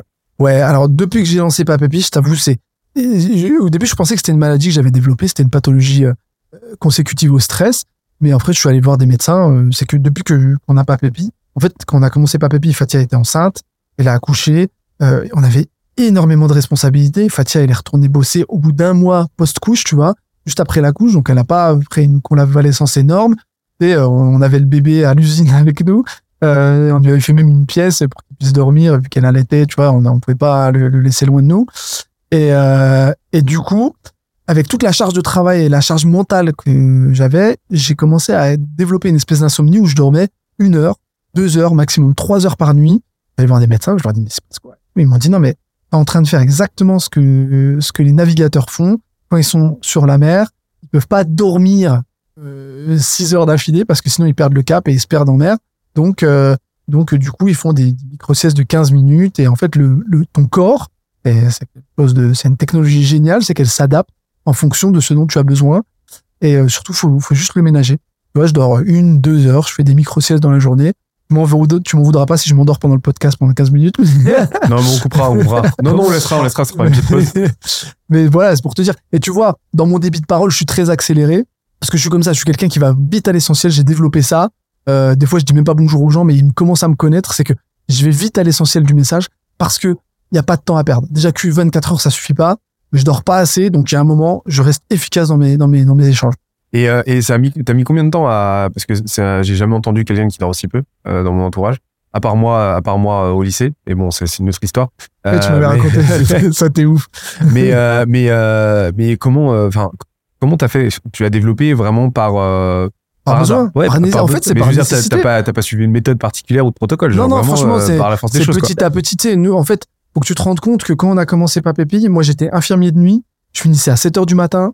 Euh, à 7 heures du matin, bah, fallait prendre les produits qu'il fallait aller livrer dans les magasins. Euh, je livrais dans les magasins et ça t'arrête de livrer à 11h. Après 11h, tu peux plus livrer un magasin.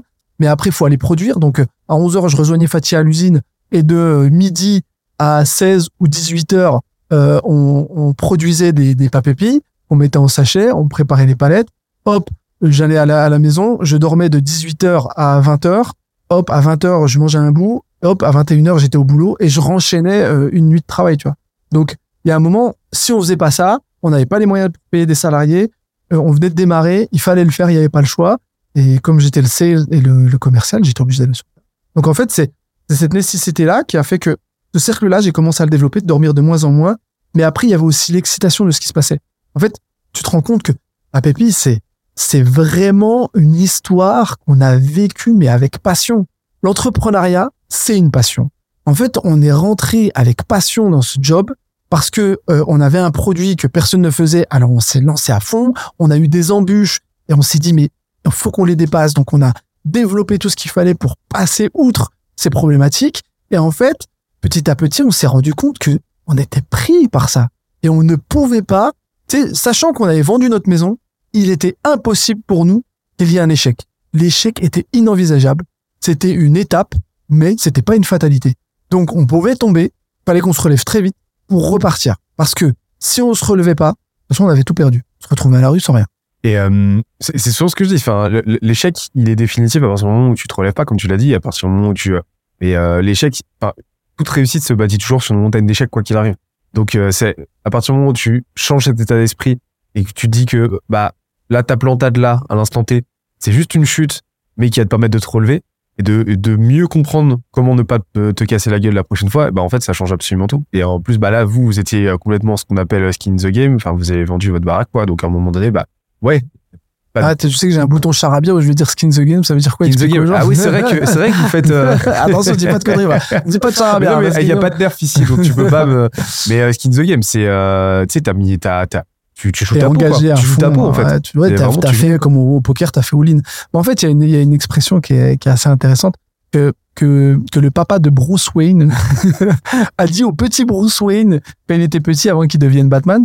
Et euh, Bruce était tombé par terre et il commençait à pleurer. Son père lui a dit On tombe pour apprendre à se relever. Et ça, j'ai trouvé ça hyper intéressant. Tu vois, tu peux aller chercher tes inspirations n'importe où, euh, dans les Pokémon, dans tout ce que tu veux. La culture aujourd'hui fait que tu peux aller chercher des inspirations partout, même dans Naruto. Donc, euh, c'est juste la manière dont les messages sont passés et comment tu te les Daniel. accapares et que tu vas les retransmettre dans tes propres actions. Et, et, et c'est ce que tu disais tout à l'heure là, exactement. En fait, l'échec ne doit pas être une fatalité. Mais par contre, si tu ne sais pas tirer un apprentissage de tes échecs ou de tes erreurs, bah, tu feras toujours les mêmes erreurs et t'avanceras pas.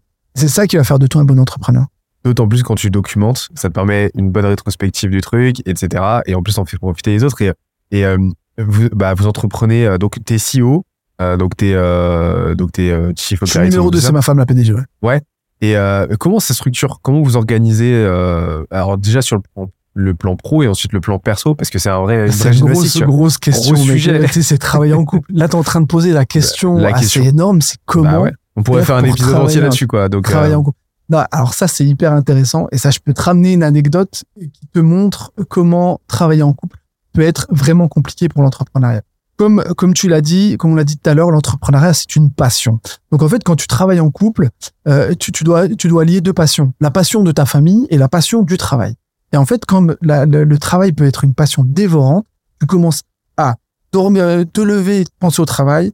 Toute la journée, tu travailles. Puis, en plus, comme tu travailles avec ta femme, bah, tu parles que boulot avec ta femme. Tu rentres à la maison le soir, bah, tu te regardes et tu parles travail. Tu dors travail. Ça commence à devenir infernal. Et le problème, c'est que euh, d'avoir ta femme ou ton mec euh, ou ton mari dans une entreprise et que en fait vous avez qu'une relation de travail toute la journée, de trouver euh, d'autres euh, points d'accroche, ça devient compliqué parce que une entreprise comme Papépi, c'est- quelque chose de très gros, avec beaucoup d'engagement, beaucoup. T'as vu tout ce qu'on fait, donc euh, le travail te bouffe ta vie personnelle. Et euh, il s'est passé quelque chose qui a été vraiment un gros coup d'alerte chez nous, c'est que on, était dans cette phase où on était en pleine accélération. T'as des magasins qui m'appellent sur Lyon. Tu vois, on était à Annecy à ce moment-là. On avait notre usine à Annecy. À Lyon, on m'appelle, ouais, on voudrait m'aider Papépi. Est-ce que vous pouvez venir ce week-end? Ma femme était à, à terme. Donc, elle allait accoucher. Et je lui dis, mais attends, tu sais quoi, je vais prendre le risque, je vais le livrer parce qu'il nous a fait une belle commande. C'était quand même près de 1500 euros de commande où il fallait installer des box et tout. Et il m'avait juste dit, quand tu installes, tu fais une petite dégustation pour vraiment stimuler les ventes. Que nous, tu vois, c'est un produit, à Pépi, c'est du biscuit, c'est innovant. Pour comprendre le produit, il faut que tu le goûtes pour pouvoir comprendre la proposition de valeur. Et après, une fois que tu as goûté, tu y reviens sans problème. Et euh, il m'avait mis un peu la pression. J'aurais pu lui dire non, mais je lui dis ok, c'est bon, je viens. Et je dis à ma femme, écoute, t'inquiète pas, Lyon, ça a une heure et demie. J'y vais, j'installe le truc, je fais goûter. S'il y a le moindre problème, tu m'appelles et je reviens. J'y vais, j'arrive, mon téléphone dans la poche, tac, hop, j'installe le truc. Des clients arrivent, je fais goûter, super. Les gens kiffent, je commence à bien vendre. Ma femme appelle, mais euh, je fais pas attention à l'appel, je finis le truc. Elle rappelle une deuxième fois. Je vois l'appel, je la rappelle, je dis ouais, qu'est-ce qu'il y a chérie et tout. Elle me dit putain, mais que Pourquoi tu réponds pas? Je dis bah, vas-y, dis-moi qu'est-ce a, j'étais avec une cliente. Elle me dit non mais euh, elle arrive. Du coup à qui quoi arrive? Moi tu sais j'étais déconnecté, j'étais dans ma discussion, dans ma dans ma dégustation. Elle me dit mais ta fille arrive, bouge-toi le cul, ta fille arrive. Je dis ok ok c'est bon j'arrive et tout. Je vais voir le mec magasin, je lui dis écoute ma femme elle va accoucher et tout. Et, euh, et elle entre temps elle avait perdu les os. Euh, on était dans une région où on avait personne. Appelle une voisine et lui dit écoute est-ce que tu peux me ramener euh, c'est moi qui avais la voiture est-ce que tu peux me ramener euh, à, à l'hôpital et tout? Puis on avait déjà une première fille quoi. Donc euh, c'était un peu galère. Donc elle laisse notre fille à la voisine. Elle sa voisine la ramène pour la poser euh, à la couche. Mais moi à la, à la, à maternité. Et moi sur la route une heure et demie de route. Donc tu sais pas ce qui peut se passer pendant une heure et demie de route.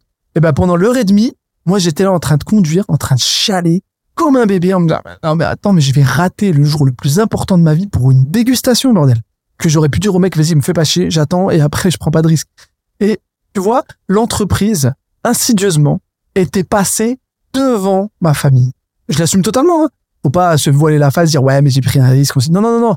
C'est que j'avais fait le choix conscient de me dire qu'il y avait un risque que je pouvais rater un des plus beaux jours de ma vie pour mettre pour pour 1500 balles.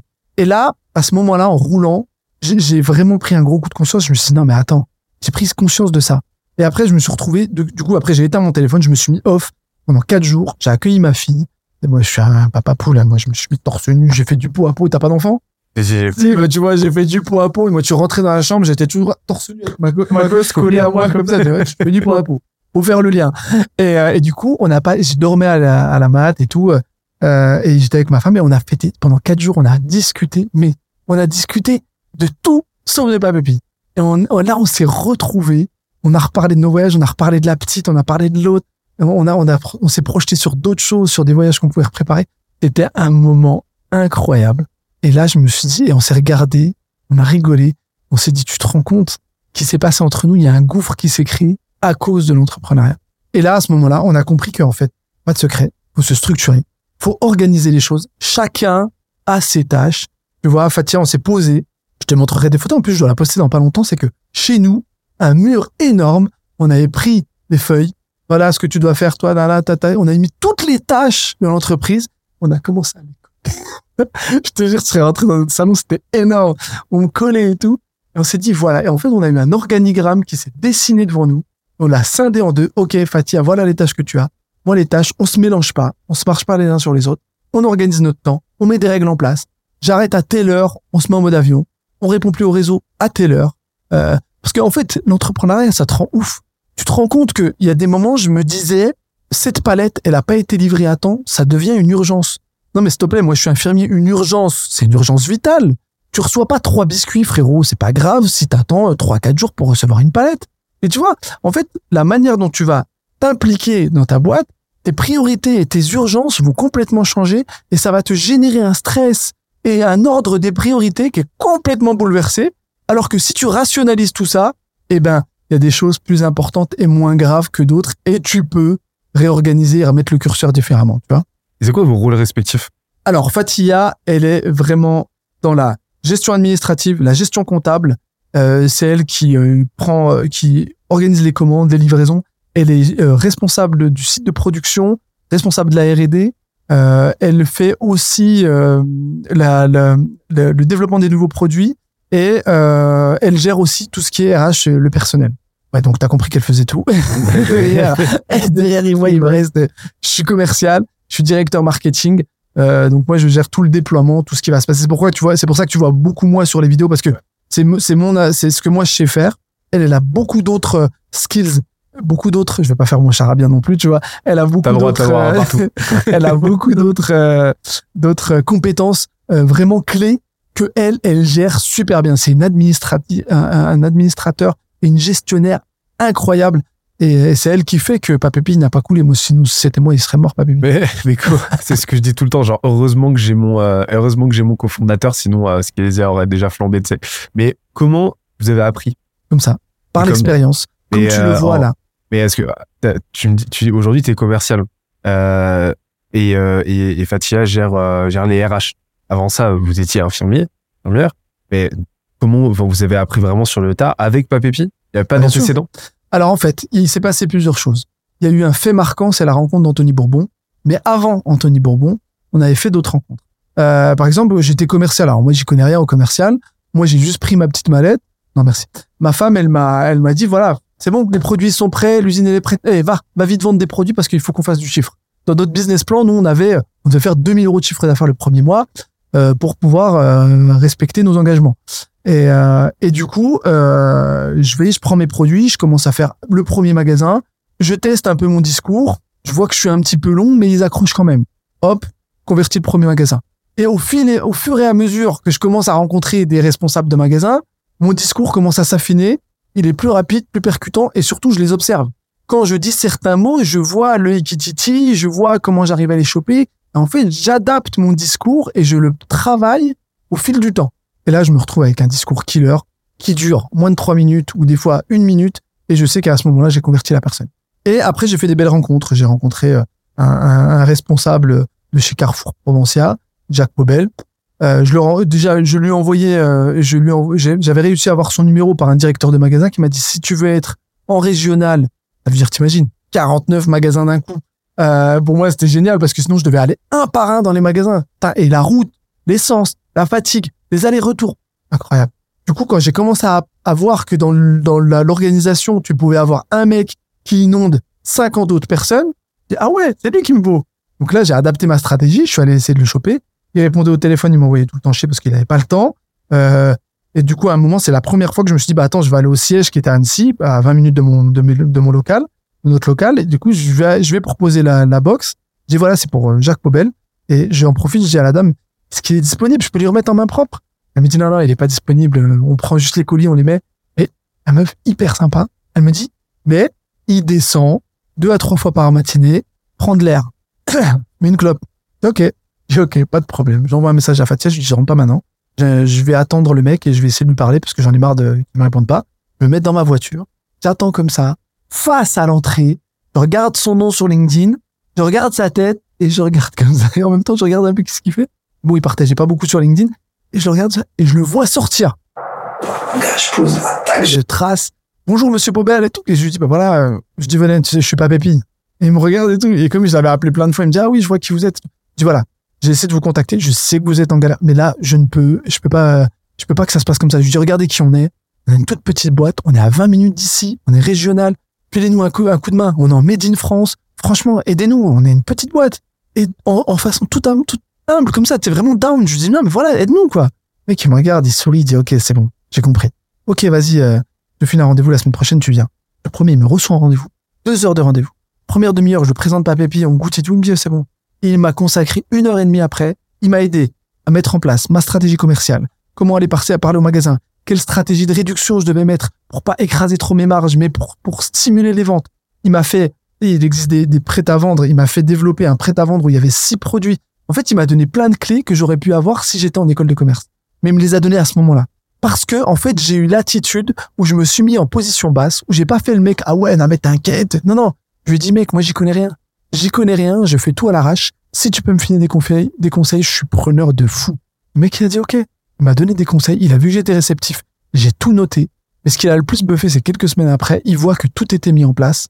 Et il est, tu vois, il m'a dit, ok, je te l'ai, je te l'ai donné, mais tu l'as pris. Et c'est ça la différence. Il y a plein de gens, ils vont te donner des enseignements, ils vont te dire, voilà ce, qui va, ce que tu dois faire, et qui vont te remettre en question un peu sur tes propres pratiques. Ce qui va être important, c'est que toi-même, tu, tu, tu saches te remettre en question, et que tu prennes le meilleur de chacun pour toi devenir un missile, tu vois. Et c'est ça que, c'est comme ça que, personnellement, moi, j'ai appris sur le côté commercial. Fatia, elle, le RH, elle a dû l'apprendre sur le tard. Elle a aussi appris avec, euh, on a des experts comptables qui sont in extenso. Euh, tu vois, Quentin et Julie, il y a même Antoine, ils prennent du temps, euh, Antoine de Riedelmatten, ils prennent du temps pour nous, ils se posent avec nous, des choses qui ne sont pas, qui sont pas payées. Ils prennent du temps dans leur bureau. OK, on va vous expliquer pour nous autonomiser. Eux, ils ont pas envie de nous vendre absolument un produit. Ouais, je vais gérer ça. Eux, ils essaient juste que la relation, elle soit fluide et euh, que, en fait, tu puisses toi-même t'autonomiser sur des choses. Et là où ça prend du temps, où ta plus-value elle est meilleure ailleurs, eh ben, t'inquiète pas, confie-le nous. Et en fait, c'est comme ça que des partenariats euh, avec Quentin aussi qui, se sont mis en place, qui font que bah on a commencé à upgrader. Et en fait, euh, euh, Anthony le dit très bien, on est des, on est des vraies éponges où nous, tu nous mets quelque part, nous, on absorbe. Je, je- m'en fous, moi, de, si t'as besoin de quelque chose que je sais gérer, je vais te l'expliquer sans problème. Mais c'est pas un problème pour moi de me remettre dans une position d'alternant. Et quand on a rencontré Anthony Bourbon et que je me suis fait passer pour Chronopost pour, euh, pour lui livrer un colis et qu'on a levé 300 000 euros en, en 15 minutes, eh ben, ce que Anthony a fait et ce que je respecte beaucoup chez ce gars, c'est que il m'a regardé dans les yeux, il m'a dit, OK, pas de problème. Maintenant, je vais t'aider. Il m'a filé une carte pour rentrer dans ses bureaux, pour biper. J'avais même pas besoin de demander la- la- l'autorisation, je pouvais venir quand je voulais. Il allait voir ses équipes et leur a dit, écoutez, Raibed et Fatia, pendant les prochains mois, ils vont venir dans les bureaux. Ils vont bosser là. Ils ont pas de bureau, ils vont bosser là. On va mutualiser, ils auront un petit bureau là. Mais je veux que vous preniez du temps que vous consacrez à l'entreprise. Dès qu'ils vous demandent quelque chose, vous leur expliquez comment on gère le RH, comment on gère la direction marketing, comment on gère nos communications, comment on gère la supply chain, tout ce qui est livraison et tout, comment on gère les commandes. Et en fait, on a vécu une alternance chez Fid pendant trois mois où on a comme ça, tu vois, on échangeait. Ils ont été super cool, ils ont été incroyables avec nous. Ils nous ont transmis un savoir de ouf. Et en fait, on a pris Papépi, en organisation, on l'a dupliqué par rapport à, à, à Feed, qui fonctionne très bien. Et du coup, c'est comme ça qu'on a réussi à se professionnaliser. Et, et là, de toutes les compétences là que tu as développées en, en peu de temps, c'est quoi la compétence aujourd'hui sur laquelle tu apportes le plus de valeur à la boîte? Euh, il y a deux qui, sont, qui, se relient. C'est le sales, Mhm. tout ce qui est commercial. Vraiment, j'ai développé euh, des, des méthodologies au niveau commercial pour aller chercher des marchés et pour développer la diffusion du produit euh, qui, qui, qui, on m'a dit, donc maintenant je peux le dire, on me l'a tellement dit que, que- qui sont remarquables et qui sont vraiment un atout chez nous. Et je la combine avec une capacité à communiquer euh, sur le produit. Tu vois, moi, je rencontre énormément de, de- d'entreprises qui euh, qui me disent waouh mais euh, franchement votre storytelling il est canon ah mais j- moi j'arrive pas à me raconter euh, c'est trop compliqué tu vois je l'ai vécu il y a pas longtemps. A une nana une femme ah, moi je trouve ce qu'elle fait je trouve ça magique. Alors elle, elle, elle, elle- par exemple les, les, les dessins de tes enfants qui te ramènent de l'école c'est des dessins euh, et qui te des, des petits dessins simples tu moi avant quand je voyais un parent ou qui disait oh regardez ce que mon fils il a fait c'est génial et tout! Moi j'ai j'ai regardé j'ai dit vas-y donne-le-moi je te le fais en deux secondes quoi tu vois mais je comprenais pas pourquoi il pétait un plomb sur un dessin maintenant que je suis papa et que j'ai des, des, des dessins de mes filles et qu'elles me racontent moi si je fais pareil je fais ah regardez le dessin de ma fille et tout la, la vapeur s'est inversée et ben cette femme elle a en fait elle prend ce dessin et elle arrive à l'immortaliser dans un dans, une, broderie. Elle arrive à te le broder te faire quelque chose un souvenir qui va être marqué dans le temps dans une très dans une très belle œuvre d'art tu vois. Et elle, elle nous parlait comme ça avec Fatih elle dit voilà ben, voilà vo- votre storytelling il est génial mais moi vous voulez que je fasse quoi? Euh, moi voilà ce que je vends euh, euh, pff, je sais pas quoi en faire quoi. Moi je, je le vends comme ça mais je peux pas faire comme vous et là quand elle m'a dit ce qu'elle faisait je me dis mais tu rigoles ou quoi? Ce que tu fais c'est incroyable. Pour un papa comme moi ou une maman comme Fatia ce que tu es en train de faire c'est que tu es en train de prendre un objet où mes enfants ont mis de l'émotion où il y a une émotion entre mon enfant et moi qui, qui, qui va sûrement finir sur le frigo et qui va peut-être se détériorer.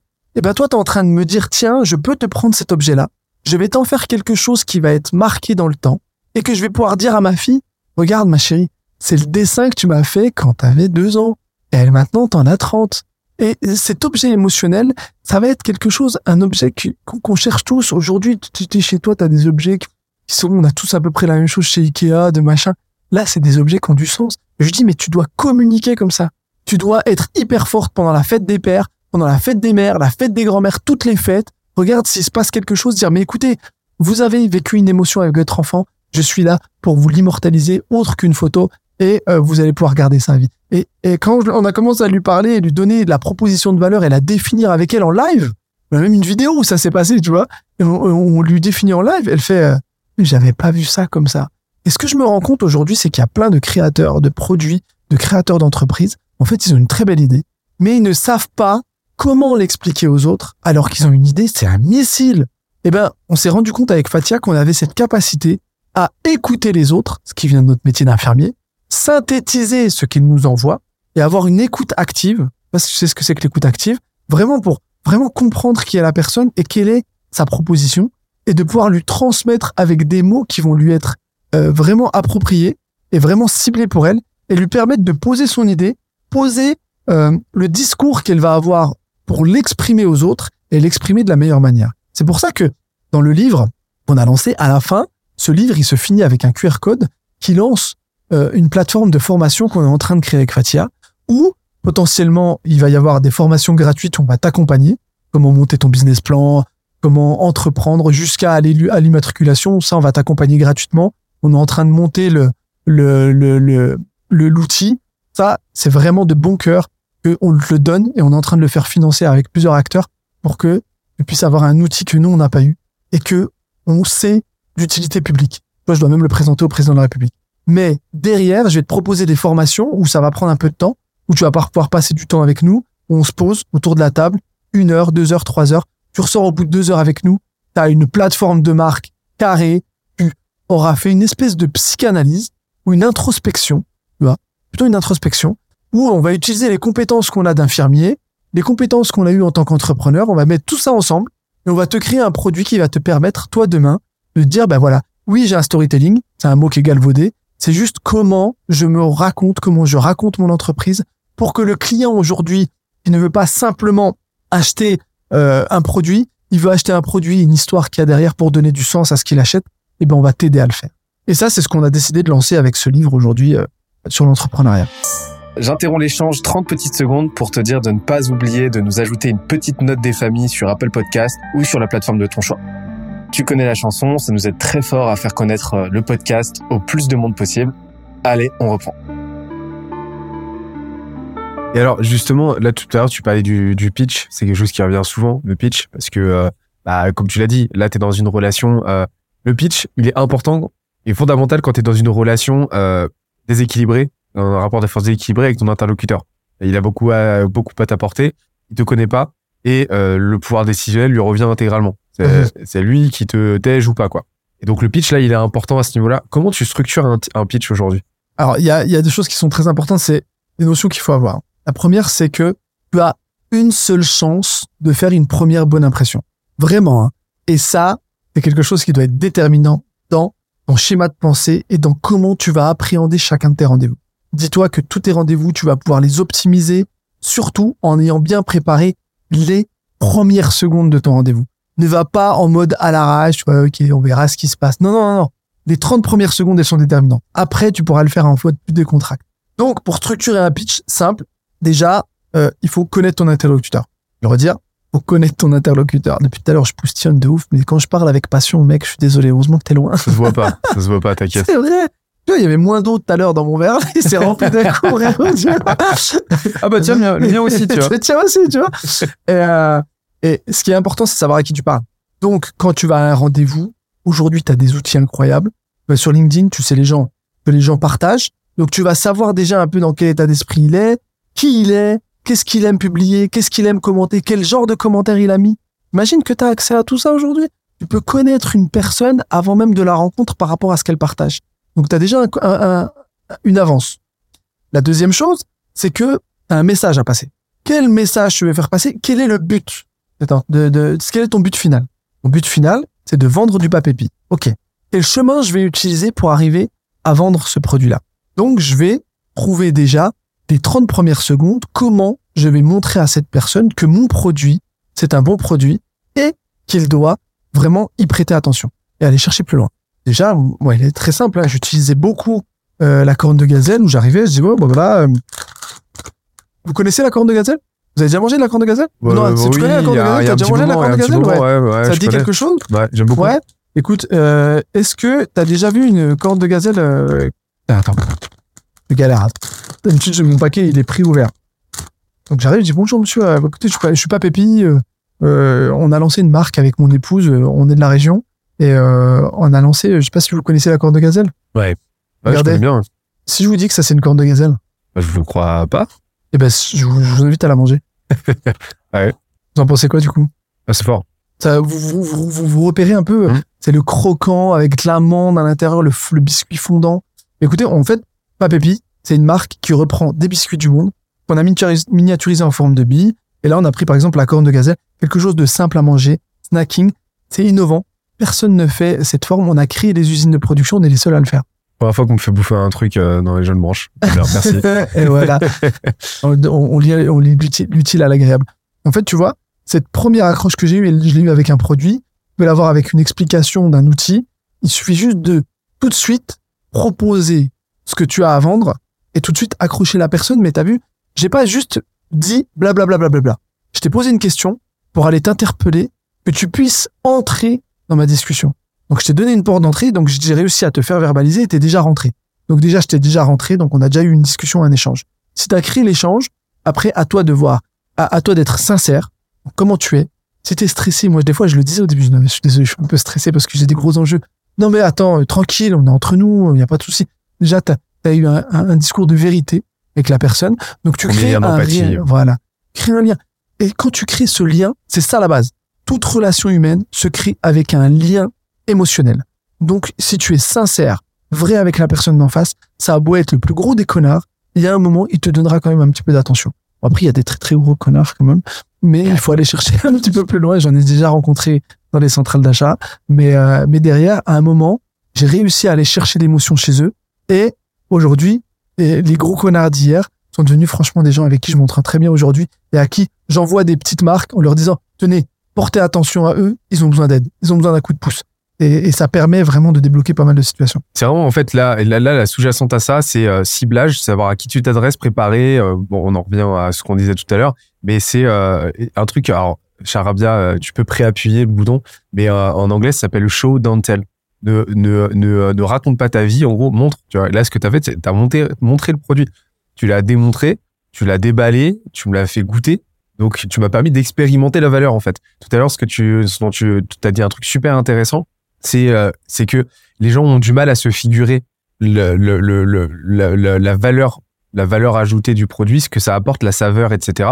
L'expérience, tant qu'ils l'ont pas vécu. Et, euh, et qu'à partir du moment où ils l'ont, euh, ils ont goûté euh, un premier biscuit, un premier gâteau, là tout de suite ils ont compris le truc. Et en fait ça, euh, dans le en marketing, dans le dans le growth, s'appelle le point d'activation. C'est le moment où vraiment genre ton client, ton consommateur, il comprend, tu vois. Et ça en fait, bah c'est fondamental de faire en sorte que ton interlocuteur, il est, euh, il est, il, passe le plus vite possible en fait ce point d'activation. Et tout ce que tu vas pouvoir faire, enfin ton rôle, c'est de faire en sorte de comprimer ce temps-là le plus possible Alors, entre le moment où tu commences l'échange avec lui et le moment où il va expérimenter ça. Et, euh, et, et, et en fait, dans ton pitch, bah, et c'est là qui, c'est ce qui me fait dire que c'est un putain de bon pitch, c'est que bah entre le moment où tu m'as dit bonjour et le moment où j'ai goûté le produit, donc j'ai été activé, j'ai expérimenté le truc et j'ai pu me dire ok c'est un pur truc ou alors ça m'intéresse pas ou quoi, mais en tout cas me faire une idée concrète, il s'est passé peut-être 15 secondes, tu vois. Et c'est ce qu'il faut. Et tu sais que tu peux le transposer, parce que j'ai déjà aidé des amis qui lancent des applications, tu peux le transposer aussi dans des applications. Tu tu as Ah bah, un outil, ah bah oui, oui, t'as un outil, bah- et ben en 15 secondes, au lieu de dire ouais, comment je m'appelle Benoît, je vous parle deux secondes, regardez l'application qu'on a lancée, tu donnes deux, trois chiffres en disant voilà, tant, de- tant de, tant de téléchargements, voilà, regardez l'expérience qu'on propose. Si Exactement. vous- je- soit je vous le propose, tenez, vivez là, et après, si vous voulez, je vous explique comment c'est né, mais vivez là. Et en fait, c'est exactement les, les, les, les, les rendez-vous qui, sont, qui se sont le mieux passés. Et ce livre, on sort là, euh, on, on- il s'appelle On lâche rien. Donc euh, là, euh, sachez que ceux qui l'achètent en avant-première, il y aura un cadeau euh, à la sortie officielle qui est en mars. Mais si tu peux le pré-acheter déjà sur nac.com, il y a des liens qu'on t'envoie. Tu peux aller sur notre site internet, il est en pré-vente. Euh, dès que ce podcast passe, bah, il sera en pré-vente, euh, il est annoncé chez toi. Et ce livre-là, euh, on a on a vraiment remis beaucoup d'expérience à nous et en, en toute transparence. Et on a décidé de mettre en place des formations sur le site qui sort en mars aussi, qui vont te permettre de de de de de, de, te upgrade, de de, de, de t'améliorer. Et franchement, hein, je suis encore hésitant quand je dis ouais, je lance une formation parce que je veux pas que les gens ils pensent que on est pompeux, ça y est, on a tout appris, on est meilleur que les autres. Non, non. En fait, nous, on, on fait juste les choses. Et au début, je me sentais pas du tout légitime. Tu sais, c'est qui qui m'a qui m'a poussé à lancer la, la formation C'est il y a- il y a plusieurs personnes. Il y a Ruben Tayeb. Ruben, euh, il m'a dit mais Abed, mais lance une formation. Non, mais t'es sérieux Moi, je suis qui pour lancer des formations? C'est- C'est c'est- c'est des gens qui, qui, qui font des études qui lancent des formations. Il dit non, non, Il me dit, en fait, toi, t'as fait la preuve par l'exemple. En fait, t'as tellement d'actions qui ont, qui ont, qui ont découlé sur des résultats qu'il y a un moment, t'as une méthode, et en plus, tu l'expliques très bien. Et ben, du moment que t'as une méthodologie, tu peux faire une formation. Et ben, transmets ta méthode aux autres, au lieu de la garder que pour toi. Il me dit, en plus, quand tu la transmets sur LinkedIn, les gens, ils écoutent certaines informations. On a besoin d'un accompagnement, on a besoin d'une structure, d'être posé. Il m'a dit, mais lance-la, quoi. Arrête d'attendre, fais des conférences, propose ce service-là, en plus de ce que tu fais à côté. T'es sérieux. Après, je fais ça. Après, j'ai fait d'autres rencontres euh, dans des grosses boîtes. On m'a demandé, on m'a dit, est-ce que tu peux venir faire une conférence pour expliquer ou transmettre un petit peu ce que tu fais à d'autres commerciaux? Des grosses boîtes, hein. Je peux pas te les citer parce que c'est, on m'a demandé des contrats un peu confidentiels, mais on m'a dit, va dans une grosse boîte, fais un cours à d'autres commerciaux. Je suis arrivé, avait des mecs 30, 40, 45 ans, ils m'écoutaient comme ça. Ouais, mais bravo, ouais, super. Sont venus me voir à la fin, me dire, ouais, mais tu m'as redonné la niaque. Vous sérieux, les gars? En fait, moi, je travaille, mais je me rends pas compte, en fait, de ce qui se passe autour. En fait, ils sont juste venus me dire à la fin, en me disant, mais, te rends pas compte que la manière dont tu exprimes les choses, ce que tu as fait là, c'est, c'est différenciant, mais on avait, nous, ce niaque au début. On avait ce niaque. Mais en fait, si tu veux, au fil du temps, bon, les habitudes, la routine, on, on, on, se repose un peu sur nos lauriers. Mais le fait de rencontrer des gens comme toi qui viennent remettre un petit coup de boost, bah, tu vois, moi, demain, j'ai envie d'aller faire un gros coup d'audace et d'aller choper un des grands patrons que je voulais pour accélérer, pour faire du, gros chiffre. Mais en fait, c'est pas que je l'avais un peu oublié. Je savais que je savais le faire, mais je l'ai un peu oublié. Et t'es venu raviver la flamme chez moi. Et quand il m'a dit ça, t'es sérieux? dis, non, ouais, moi, ça m'a touché de ouf. Je suis en train, je, je, je suscite ça chez toi. Dis, gros, moi, je fais juste mon travail. Je fais ce que j'ai à faire, ce qu'il y a dans ma tête, parce que je dois le faire. Je savais pas que ça suscitait autant de choses chez toi. Et pour moi, même pour Fatih, elle te le dira, c'est une récompense incroyable, ça. Rien que de te le dire, ça m'émeut. Je me dis, pour un gars comme moi, d'où on vient, une femme comme Fatia, d'où on vient, d'avoir des gens comme ça qui nous regardent et qui me disent, euh, tu m'inspires, tu me donnes envie, tu me donnes la force. Tu rentres mon LinkedIn, il y a des gens qui m'écrivent, ils me disent, putain, j'étais pas sûr de vouloir entreprendre, j'ai entrepris en lisant des, des choses que tu mets sur ton réseau. Quand je t'en reparle, je suis vraiment ému parce que, faut que tu saches que, tu sais, moi, je suis né, euh, je suis né avec un handicap physique. Quand je suis né, euh, bah voilà, euh, du ventre de ma mère, euh, j'ai grandi un petit peu, je ne pouvais pas marcher, j'avais une jambe vraiment explosée, un genou complètement explosé. J'ai grandi un petit peu, j'avais des semelles. Ça, à l'école, on me regardait, on me montrait un peu du doigt, tu vois, j'étais différent. Et quand t'es gosse, quand t'es différent, c'est pas pas évident. Et j'ai dû, j'ai été hospitalisé à l'hôpital Necker, alors que ma mère, on, on était à Besançon. Il y avait, on était six dans la fratrie. Mes parents, joindre les deux bouts, c'était déjà compliqué. Donc, j'étais hospitalisé à Necker. Ma mère, elle faisait les allers-retours. Ma mère, c'est une entrepreneur de malade. Elle savait ni lire ni écrire. Elle arrivait à prendre le métro, venir me voir à l'hôpital, sans lire ni écrire, à se débrouiller toute seule. En plus, quand elle rentrait, elle faisait des ménages jusqu'à je sais pas quelle heure. C'était chaud. Et, et, et j'étais hospitalisé pendant des longues périodes. Hein. J'ai été en centre de rééducation quasiment trois ans, subi 21, 21 interventions chirurgicales pour me remettre sur pied. J'étais en fauteuil roulant.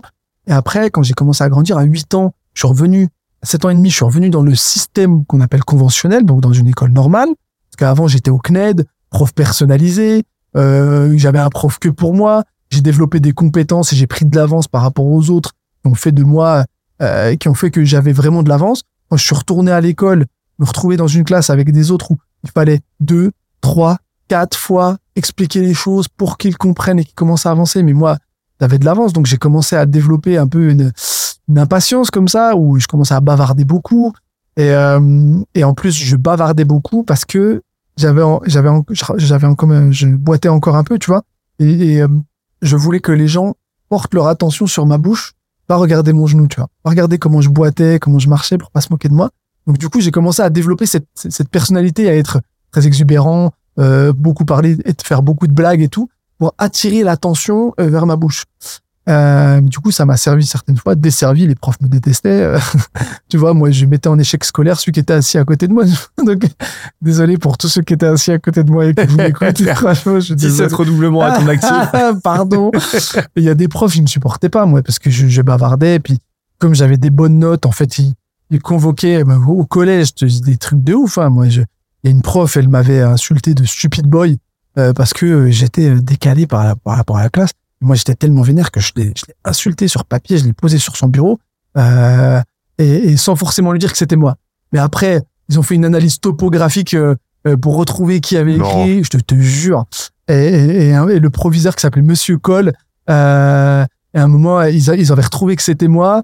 Du coup, bah, moi, j'ai assumé. Derrière, euh, j'ai été convoqué. J'étais convoqué seul, déjà, face à ce prof et elle. Et elle était hyper vénère parce que je, et euh, sale, et méchant un peu, tu vois. Et, euh, et mais, mais moi, j'ai été choqué quand elle m'a insulté, tu vois. En fait, en plus, juste avant, j'avais été agressé par un prof en sixième qui m'avait soulevé euh, dans la classe, qui m'avait tenu par le col parce qu'il n'arrivait pas à gérer mon hyperactivité. Vraiment, il m'avait soulevé. Il y a une, une meuf qui m'a écrit sur, les, sur euh, Facebook en me disant Putain, mais je me souviens de toi. Le professeur, il t'avait pris par le cou devant tout le monde et tout. Moi, je l'avais comme une énorme humiliation. Donc, j'avais créé un espèce de gou- gouffre entre le, les professeurs et moi. Je me disais qu'ils me comprenaient pas, tu vois. Et cette prof, quand il m'a dit stupide boy, j'étais en quatrième, je l'ai insulté comme ça. J'ai été convoqué par le, le proviseur. Ma réponse était ouais, mais elle m'a dit stupide boy. Elle m'a dit ouais, mais elle vous a dit stupide boy. Et entre ce que vous, vous lui avez dit, il y a un monde. Et moi, dans ma tête, c'est tu m'as dit stupide boy, tu m'as insulté, donc je t'ai insulté aussi. Fallait Oui. pas me dire stupide boy, fallait pas m'humilier devant tout le monde. T'es une adulte en fait, donc euh, Ouais, mais à ce moment-là, le proviseur, il a pris la, la défense Ah ouais. de la prof. Mais attends, ce qui s'est passé, c'est qu'il a convoqué mon père et ma mère. Je me suis retrouvé devant le proviseur. Mon père, il m'a mis une claque devant le proviseur. Même le proviseur, il a, il a dit, il a commencé à dire, oui, on va l'exclure pendant plusieurs jours. Mon père, paf, il m'a mis une grosse claque et tout. Euh, et, il a bien fait de me mettre toutes ces claques, mon père, parce qu'il m'a remis sur le droit chemin. Euh, mais je dis pas qu'il faut battre les enfants. mais il y a eu une éducation à un moment où mon père, il s'était vraiment énervé. Il m'a très, il m'a tapé deux fois dans ma vie. Et je peux te dire que moi, a posteriori, je me dis, heureusement qu'il l'a fait. Il m'a mis une claque. Le proviseur, il a regardé, il a dit, euh, on va pas l'exclure, on va le mettre en travaux publics euh, dans l'école, on va le garder vers nous parce qu'il avait, il a vu que mon père, il était sévère et que mon père, t'as pas le droit à, c'est un père, hyper aimant, mais il avait sa manière de, de, de, de faire l'éducation. Et, euh, et, et je t'aime, papa. Et, euh, et du coup, euh, et à ce moment-là, euh, même mes parents sont allés du côté du corps enseignant. Même ma sœur, qui est aujourd'hui prof d'anglais, était allée du côté du corps enseignant. Et aujourd'hui, elle s'est excusée dernièrement en me disant, putain, je suis désolé, c'est vrai que je reviens sur cet événement, j'aurais dû venir avec toi dans ce sens-là.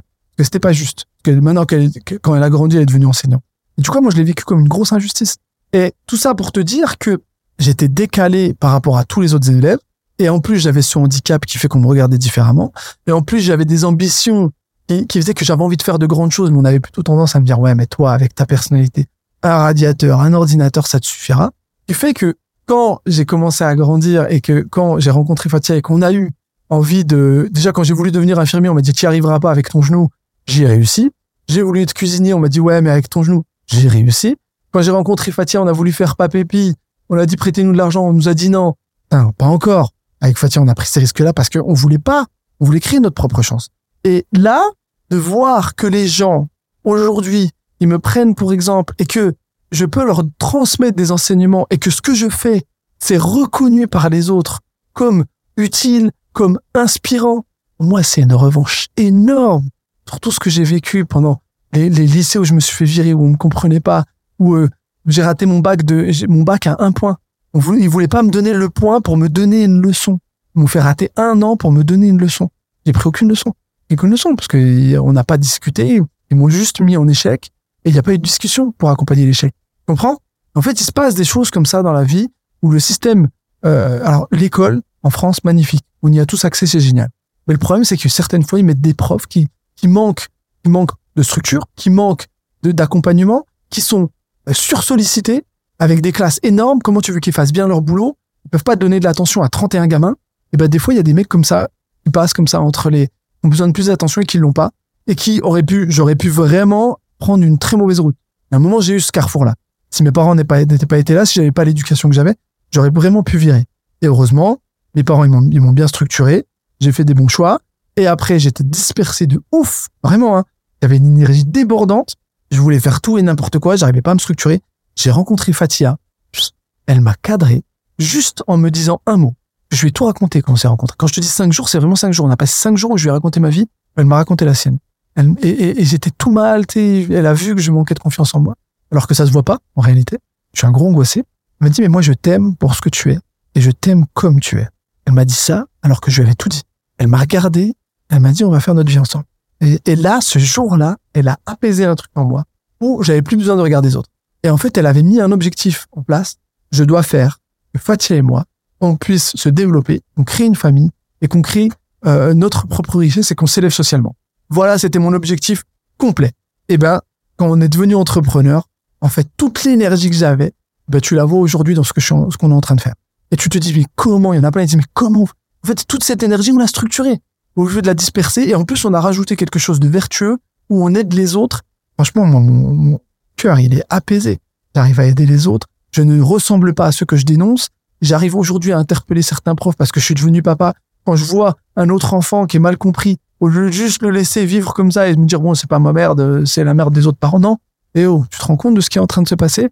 Et je passe du temps avec le prof et je lui explique ma propre histoire. Je lui dis, regarde ce qui s'est passé. Fais pas la même erreur. Et là, les, mes, mes profs, les profs de mes enfants, ils me connaissent très bien. Ils me disent, ok, c'est bon, on a compris. Je dis, mais par contre, je vais rester attentif. Parce qu'il est dans la classe de ma fille. J'ai vu. Maintenant, je vais te regarder. Je vais t'observer. Le mec, il se met une propre pression. Je dis, mais je t'observe bien, de, par bienveillance. Je vais te donner deux, trois conseils. Si tu sais pas le faire, pas de problème. Tu peux apprendre. Tu peux apprendre à mes enfants, mais oublie pas que tu peux apprendre de nous aussi, les parents. Ça l'a fait rire. Il m'a dit, écoute, n'hésite pas. Et tout ça, tu vois, il faut juste être simple dans la vie et il faut être sincère et il faut pas avoir peur de dire qui tu es. J'ai eu beaucoup peur, moi, pendant plusieurs années, juste de dire que j'étais handicapé. Tu vois? Il y a eu un, processus d'acceptation énorme euh, pour accepter que j'étais handicapé. Tu sais, il a fallu que j'accepte que je puisse plus faire de vélo, pas faire de surf, pas faire, tu vois? Et en fait, dans ma tête, je me suis mis des trucs, je me suis dit, mais putain, mais si je peux pas faire ça, je suis pas comme les autres, tu vois? Parce que tu vois, déjà, ah ouais, moi je vais aller en surf. Je eh, moi, tu me mets une planche, je dors dessus, c'est tout, je peux rien faire de plus, tu vois? Le truc, et, et ça m'a mis un complexe en moi, de me dire, mais pourquoi lui peut, moi je peux pas? Et ben derrière, euh, en m'ouvrant un peu, j'ai découvert une pédale d'un d'un mec qui, qui avait une, une problématique similaire au mien. Il a développé une pédale qui permet aujourd'hui, je peux faire du vélo. Je suis allé chercher mes solutions. Du surf, bah, je peux faire du surf assis, tu vois? Et en fait, il suffit juste d'adapter les choses qui existent pour que tu y aies accès. Donc, tu ne, tu n'es pas différent des autres parce que tu peux pas faire ce que peuvent faire. C'est eux qui sont différents de toi parce qu'ils peuvent pas faire les choses que toi tu fais comme tu les fais. Et en fait, il y a juste un moment où j'ai dû accepter ça. Je l'ai accepté, je l'ai intégré. Fatia m'a énormément aidé là-dessus. Je t'aime ma femme. Et, euh, et vraiment, depuis, je vis une autre vie.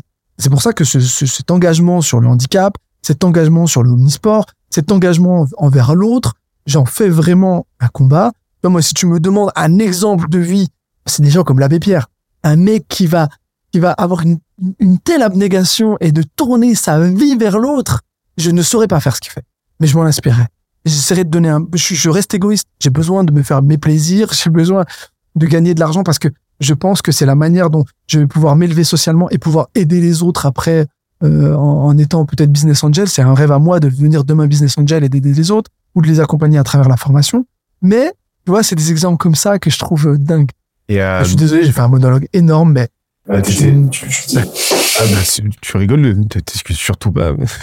c'était non, c'était euh, c'était euh, c'était bah c'est- merci beaucoup déjà de livrer euh, bah de livrer ce coup, de- tu pourras écouter tous les passages. J'ai jamais parlé comme ça, mais tu m'as un peu mis en confiance.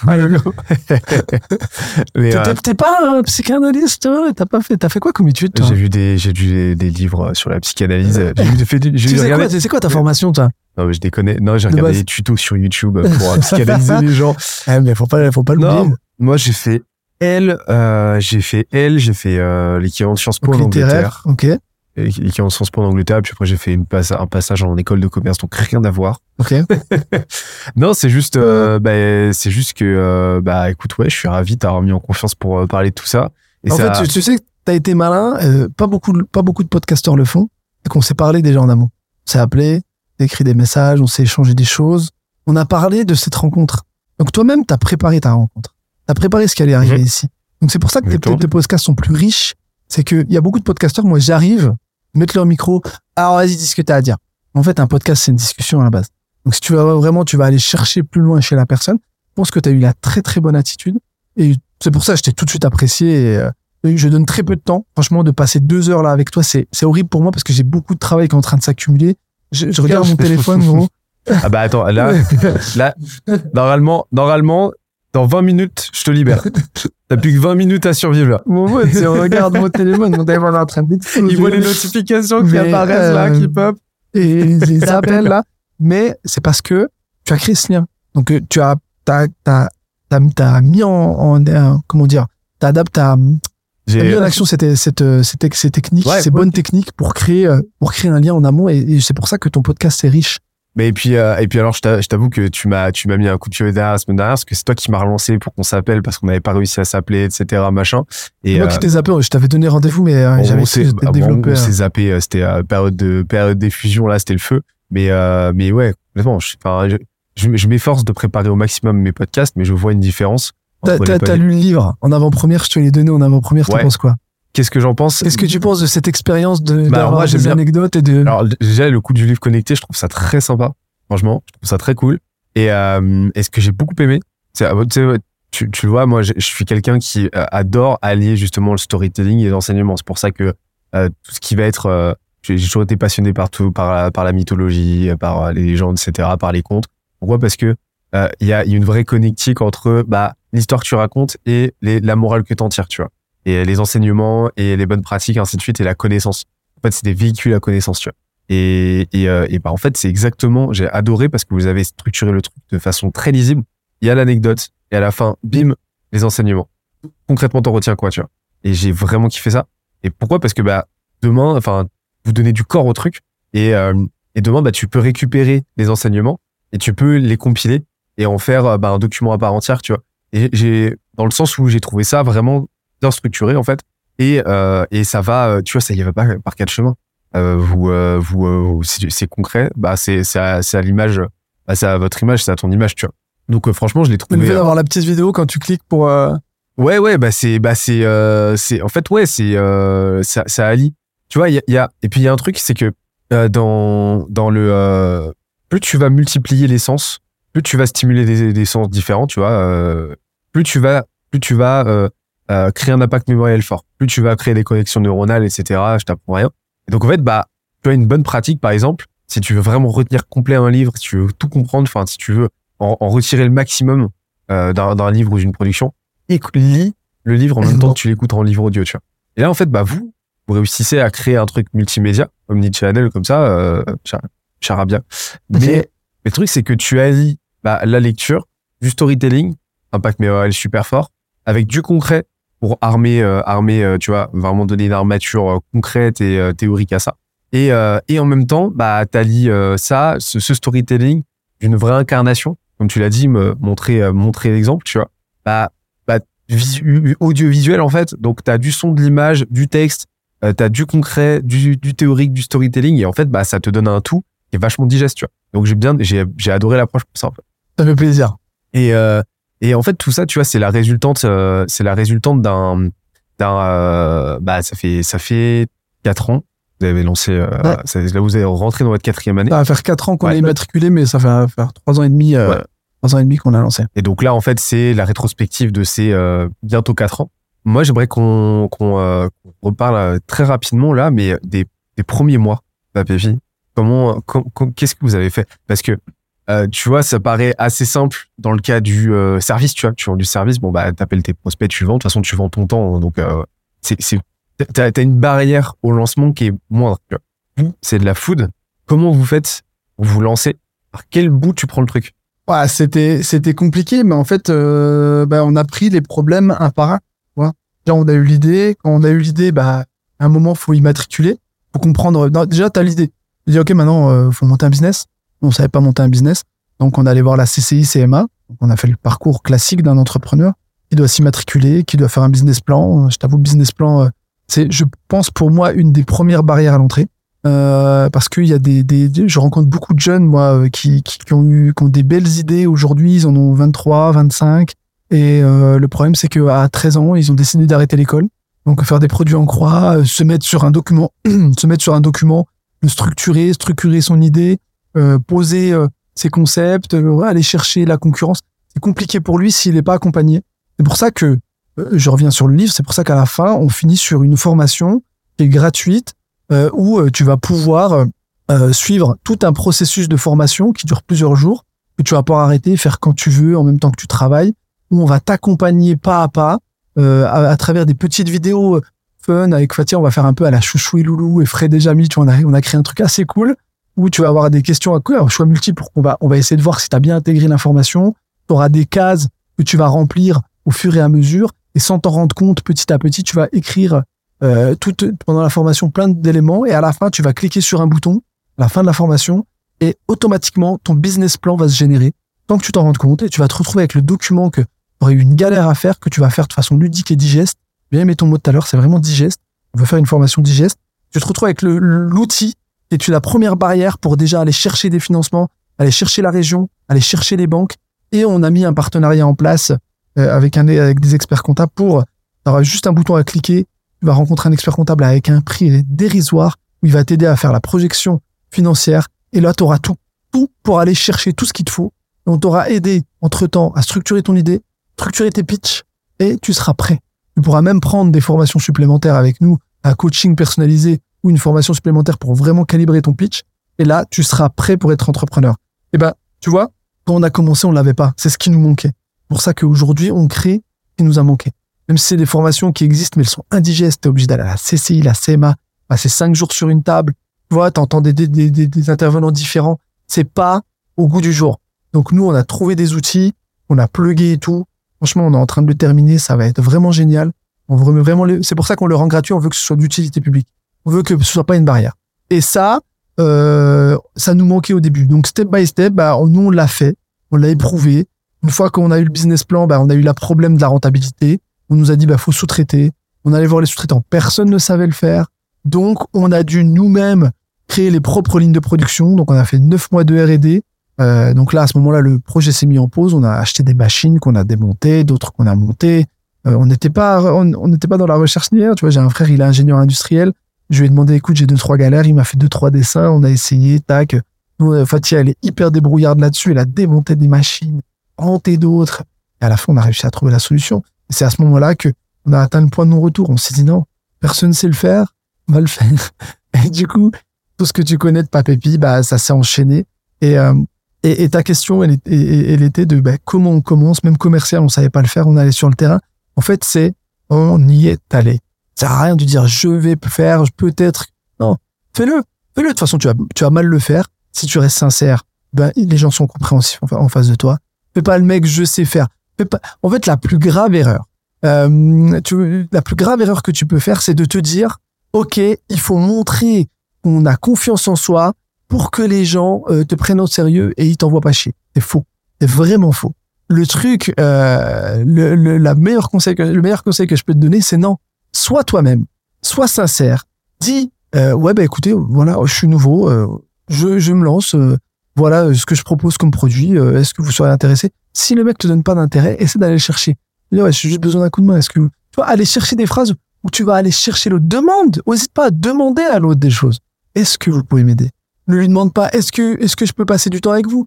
Est-ce que vous avez une minute à m'accorder? Tu vois Essaie de quantifier, qualifier ce que tu demandes pour pas que ce soit une surcharge pour l'autre. Mais dis-lui honnêtement, bah, tu proposes quelque chose. Si le mec te regarde bizarre, tu dis ouais, ouais, mon discours il est pas, il est pas top top. Mais ouais, je commence, je débute et tout, mais j'aurais besoin de vous vraiment pour, ah, vous seriez mon premier client. Est-ce que on peut essayer un truc? Après, hésite pas à prendre des risques. Écoutez, ce que je vous propose, ok, vous voulez pas, vous voulez pas l'acheter parce que vous voulez pas prendre des risques financiers, pas de souci. Je le mets en dépôt vente chez vous. Prenez zéro risque. Je le pose, je l'installe. Vous allez voir, vous aurez pas de perte. Ok, bah vas-y, pas, c'était pas vente. Tu te démerdes, tu le mets en place. Ok, vas-y. Propose des solutions à l'autre qui font que tu résolveras tous les problématiques qui va se mettre du fait que tu le sollicites. Et c'est comme ça que je pense que tu peux catcher un maximum de monde, autant que ce soit des investisseurs, que ce soit des clients, que ce soit même dans tes relations amoureuses ou dans tes relations avec les autres. Ne charge pas les autres. On en revient à l'anticipation, quoi. Poser la question de, OK, quels vont être ces freins potentiels? Comment est-ce que je peux y répondre a priori? Et euh, là, t'anticipes, tu prépares, t'arrives, bah, t'arrives, tout est bon et tout s'aligne, quoi.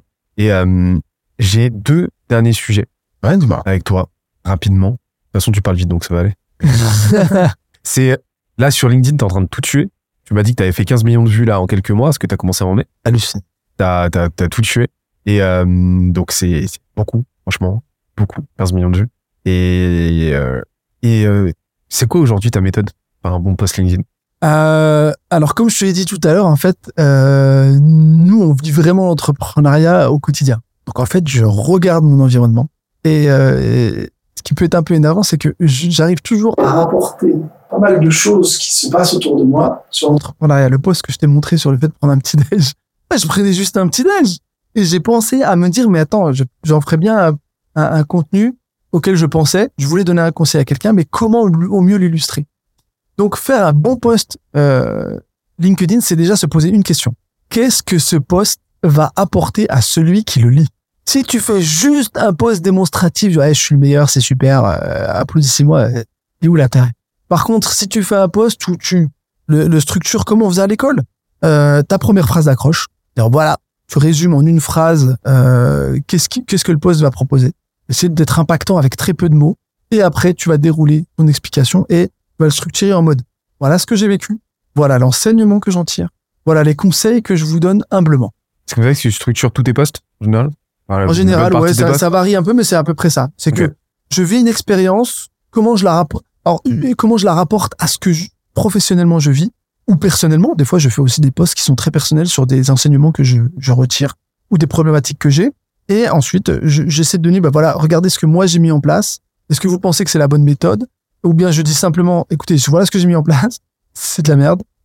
Est-ce que vous avez des conseils? Faut pas hésiter, hein, t'es pas, un- on n'est pas Superman, hein, et, et autant avoir une audience aussi qualifiée. Putain, mais je, je serais con de pas profiter de, de ceux qui, qui m'écoutent ou de ceux qui me regardent, de pas leur dire, ah oui, mais t'en penses quoi, toi? Tu vois? Parce qu'il y a des gens, ils, moi, j'ai, des posts, ils m'ont mis des, des tartines comme ça, je les lis avec grande attention. Parce que quand tu vois un mec qui met un- plus de cinq lignes, ou une, ou une femme qui met plus de cinq lignes, lis-le. Bah, il Ça veut dire que la personne, elle s'est ennuyée à te faire un message. Tu vois, elle a pris du temps pour toi. Elle t'a transmis quelque chose. Mais en plus, elle, elle, elle a écrit, elle l'a écrit, euh, elle l'a bien expliqué, quoi. Donc, euh, moi, j'adore lire les, c'est pour ça que je laisse personne gérer mon LinkedIn. Ça prend énormément de temps. C'est pour ça que je dors très peu aussi. je- C'est pour ça que tout le monde reçoit des réponses entre 2 heures et 5 heures du matin. C'est parce que je peux pas le faire autrement. Tu vois, ce matin, c'est drôle. Il y a une, il y a une Canadienne qui m'écrit, qui me dit, mais attends, euh, t'es sérieux? euh?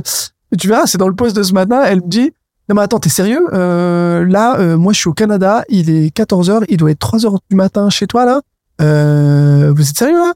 Je dis, bah ouais, moi, je me réveille. Et puis, je lui explique dans le post, je lui dis, bah, bah, je me réveille le matin. Je travaille un peu plus tôt. Fatia, elle vient de se, elle se réveille. Elle est en train de boire son café. On est obligé de gérer parce que le mercredi, on ramène les enfants à la gym, au sport. Et ça veut dire que ça va décaler notre journée de travail. Mais en plus, ça permet de travailler sur des plus grandes plages horaires. Je dis, non, mais vous êtes vraiment des ninjas, mais vous êtes incroyables. elle a halluciné. Et, euh, et, et, et pour te dire, donc, euh, LinkedIn, c'est super, partage. Mais en fait, faut être smart, faut utiliser ce qu'il y a là. LinkedIn, c'est une école. C'est une école. T'as des gens, ils prennent du temps à partager, à partager des posts hyper qualitatifs. Lis ces posts-là. C'est, tu vas retirer des enseignements énormes. LinkedIn, c'est aussi un carnet d'adresses. À l'ancienne, tu sais, le fameux carnet d'adresses où il y avait écrit en papier, là. Et les gars, LinkedIn, c'est un carnet d'adresses. Je sais pas si tu te rends compte, moi, mon réseau, je l'ai fait sur LinkedIn en mode, je suis allé voir Franprix, suis allé voir, tu il y a le mot personne. Tu cliques sur personne. Tu vois tous les employés. Et les employés, ils, ren- ils, ils renseignent qui ils sont, à leur, de leur grade, leur catégorie, catégorie manager épicerie tout ça. C'est comme ça qu'on a commencé avec Fatia. On a allé chercher les noms de chaque personne. On a pris l'abonnement gratuit LinkedIn, là, où on a allé mettre un petit like, euh, un petit, euh, tu sais, tu le prends gratuit pendant, pendant un mois. Tu peux aller te connecter, écrire des messages sans forcément qu'ils aient accepté ta connexion. Donc, du coup, on a pris cet abonnement, on a allé se connecter à plein de gens chez Monoprix, chez machin. On a commencé à leur écrire des messages. Et il y en a certains qui ont répondu. C'est comme ça qu'on s'est fait référencer chez Monoprix. Euh, chez Franprix, pardon. On s'est fait référencer par un message LinkedIn. J'ai écrit à Romy Tayeb. Et elle m'a répondu. On a allé en commission innovation. On a été l'innovation. 900 magasins. C'est comme ça qu'on a eu des, le reportage sur TF1. C'est comme ça qu'on est passé sur BFM Business. On a allé chercher les gens en leur écrivant sur LinkedIn, en leur disant voilà qui on est. On a allé, en plus, on les taguait sur certains posts. Comme ça, hop, ils voient, ils se disent, mais attends, c'est quoi ça? Donc, en fait, tu leur passes de l'information de façon, euh, subliminale comme ça, en disant, regarde. Après, quand ils sont connectés à toi, tu montes dans leur fil, à chaque fois que tu postes, et que tu as fait des bons posts bien viraux, bah, il y a en plus de gens qui le voient. Et donc, euh, ça, c'est un truc que je dis tout le temps, c'est que LinkedIn, c'est une plateforme. C'est pas un réseau social, c'est une plateforme, un écosystème avec plein de cas d'usage, avec plein de leviers différents. Levier contenu, le levier prospection, le levier apprentissage, etc. T'en, as plein. Levier pub, même. La pub, ça marche super bien sur LinkedIn quand c'est bien fait. Et, euh, et donc là, tu l'illustres parfaitement. Donc, en fait, pour résumer, un bon post LinkedIn, c'est un post qui s'ancre dans quelque chose de concret, qui doit apporter de la, une vraie valeur, ra- rajouter quelque chose de positif ou enlever quelque chose de négatif à son audience, à ton audience. Et en fait, partir de son cas à soi pour en tirer un enseignement général. Donc, une accroche Exactement. claire, un visuel engageant de plus en plus. D'ailleurs, tu, tu tues ça en vidéo alors que c'est pas réputé pour être le canal. Comme quoi, sur, euh, comme quoi, il faut oser tenter des trucs parce que dans votre cas, ça marche super bien. Euh, commencer par, voilà, ma péripétie personnelle, donc tu mets une petite tension narrative, voilà ce que j'ai vécu. voilà comment j'ai résolu le problème.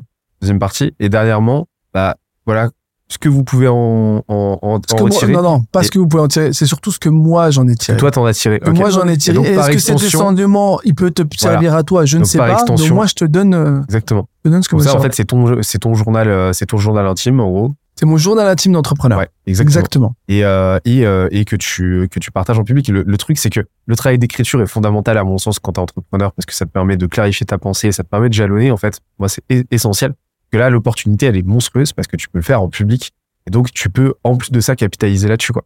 Après, il faut faire attention. Un post LinkedIn bien fait, comme tu l'as dit, c'est de partir, euh, de partir d'un cas concret, ensuite de, de l'expliquer et de donner les enseignements que tu as, tu as, tu en as tiré, et sur- surtout de, de, de, de te demander qu'est-ce que ça apporte à l'autre. Mais il faut faire attention à pas tomber dans le pathos, de pas tomber dans le mec qui donne euh, des leçons, ou juste. euh, c'est pour ça que c'est très important de se lire, et c'est pour ça que moi j'aime bien la vidéo, parce qu'en fait, mes, mes propos sont illustrés par une vidéo. Donc ça, ça, ça permet vraiment quand je l'explique, même si je l'explique mal, tu te retrouves sur la vidéo, tu te dis ouais mais attends le mec il a vécu ça en live. On a la vidéo qui, comme tu l'as très bien dit tout à l'heure, va illustrer et qui va te donner une vraie explication autre que le texte. Et souvent faut faire très attention. Euh, L'écrit est, est sujet à interprétation. Quand tu écris un SMS ou quand tu parles à quelqu'un, il peut y avoir deux grilles de lecture ou trois ou quatre ou cinq en fonction de là où tu mets la virgule. Donc ça c'est hyper important. Donc euh, c'est pour ça qu'il faut faire attention. Faut faut pas hésiter à à lire aux autres moi, j'ai la chance, j'ai ma femme à côté, je lui lis le poste. Je lui dis, le, le, le, le, lis pas, je vais te le lire. Qu'est-ce que tu en comprends? Et des fois, elle me dit, non, mais ça, ça va pas, ça, j'avais pas compris ça et tout. Et après, je lui donne, elle le relit, elle le comprend différemment et ça me permet de bien, bien calibrer mes postes euh, pour que le message passe le mieux possible. Et là, sur le- les choses que tu disais, je trouve, ce que je trouve hyper intéressant, c'est, attention, sachez utiliser les réseaux sociaux, sachez utiliser Internet. Euh, moi, je savais pas faire une, une, une, une vidéo. J'ai appris sur des tutos sur YouTube, sur des tutos sur Instagram, tutos sur LinkedIn. Je savais pas euh, faire du design. J'ai appris à utiliser Illustrator, InDesign, Photoshop. Aujourd'hui, franchement, même mes équipes quand ils travaillent, ils me disent, euh, euh, ils me disent, ah ouais, mais attends, il va me falloir euh, trois heures pour faire ce. T'es sérieux ou quoi? Mais, mais regarde, moi je le fais comme ça. Je connais même les raccourcis maintenant, ils hallucinent. Tu vois? Je leur dis arrête, tu peux pas me la faire à moi, tu vas pas me dire trois heures. Ok, deux heures, ok, mais me dis pas trois heures. Ouais, t'as raison, ok, si je me mets un petit coup de boost. Et en fait, ce qui est très important et, quelque chose qu'il faut garder, attention, c'est quelqu'un d'assez important qui me l'avait dit, c'est Moral Chiboult. Il m'avait dit, attention, la confiance n'exclut pas le contrôle. Donc il, il m'a dit, quand tu es dans ta boîte, c'est important que tu saches un petit peu tout faire parce que ça va te permettre de contrôler ce que chaque personne fait et de pouvoir bien contrôler que le temps imparti est le bon parce que c'est là où tu vas avoir un problème quand tu peux pas recruter en masse, tu vas devoir optimiser tes équipes et pour avoir un bon management, faut que tu saches ce que chaque personne fait et que tu que tu sois pas que tu sois pas un ovni le mec qui dit ouais je fais ça là que tu comprennes rien. Faut que même ces termes, tu sois un vrai caméléon, que tu t'adaptes à chaque personne qui euh, qui va travailler dans ton équipe. Et ça c'est quelque chose que moi j'avais beaucoup développé euh, dans mon enfance, c'est que moi je peux parler avec un gars euh, qui a fait Sciences Po, un gars euh, qui qui qui, qui a, arrêté l'école à 13 ans, euh, un gars de quartier qui a ses propres codes, un gars euh, qui est immigré, euh, quelqu'un euh, qui habite dans le 16e ou quelqu'un de la classe moyenne. Je vais toujours réussir à adapter mon discours à la personne pour qu'il me comprenne. Moi, je saurais le comprendre. Et du coup, ce lien, tu peux le créer avec plein de personnes. Et ce qui rend vraiment la richesse de ton réseau. Euh, si tu vraiment que des personnes d'une certaine caste ou d'une certaine catégorie, ton réseau, il n'est pas riche. Il y a des gens qui, qui ont grandi en quartier et qui se sont élevés et qui ont une force de caractère énorme, qui m'ont appris comme jamais, mon gars. Plus qu'un mec qui a fait Sciences Po. Mais le mec de Sciences Po, il m'a appris des trucs que le mec de quartier n'aurait pas pu m'apprendre parce qu'il a vécu des choses différentes. Donc, il est intéressant, lui aussi. En fait, c'est ça aussi qui va faire ta richesse en tant qu'humain. Eh ben, c'est de savoir t'ouvrir à tout le monde. Je déteste les gens qui ont un type de pote. Je supporte pas. Et, et d'ailleurs, cette diversité, on la retrouve dans vos saveurs. Et, Bravo. Vu un peu C'est euh, exact, c'est une de nos missions de rapporter la diversité du monde dans ton placard. et ben justement, c'est, je suis très frustré parce que, euh, parce que là, on il va falloir qu'on coupe incessamment sous peu. Pourquoi? Et je voulais Pourquoi on coupe? Parce que tu dois partir. Je dois partir à 15h. T'avais dit à 15h Ouais, vas-y, je dit te fais- 14h30. Vas-y, je t'offre, je t'offre, euh, je, tra- je tracerai Ah non, mais là, parce que là, si on est parti sur le sujet euh, dont je veux parler, on est Ah, parti pour deux heures. Non, on part pas sur deux heures, mais vas-y, je te, je te fais une rallonge, vas-y. Je te fais une rallonge parce que je t'aime bien. Mais, mais, euh, alors, je t'aime bien aussi. Euh, mais justement, ce que je te propose, c'est euh, si ça te dit, moi j'aurais bien aimé qu'on parle du branding ensemble. Et sauf que parce qu'il y a de quoi faire une giga masterclass. On avait fait un épisode avec Yann Leonardi, mais qui était plus qui était plus d'ordre théorique. Là, en gros, la méthode, la méthodologie pour ce pour le branding, etc. Moi, ça m'intéresse. On en parle vraiment plus en détail sur comment, bah, quelle méthode vous avez euh, vous avez suivi euh, et comment, bah, tu vois, qu'on fasse en gros le giga post LinkedIn tel que tu euh, tel que tu l'écrirais, mais euh, sur une heure sur le branding de Papépi, comment vous avez procédé, comment demain vous le referiez, tu vois. Donc euh, c'est une invitation que je te fais.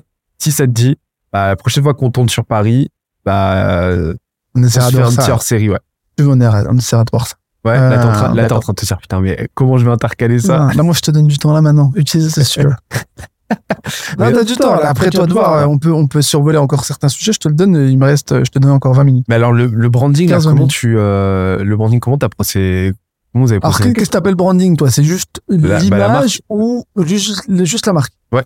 Juste comment on a structuré la marque, pourquoi on a choisi le doré, pourquoi on a choisi toute cette, Non, non, alors cette le- image?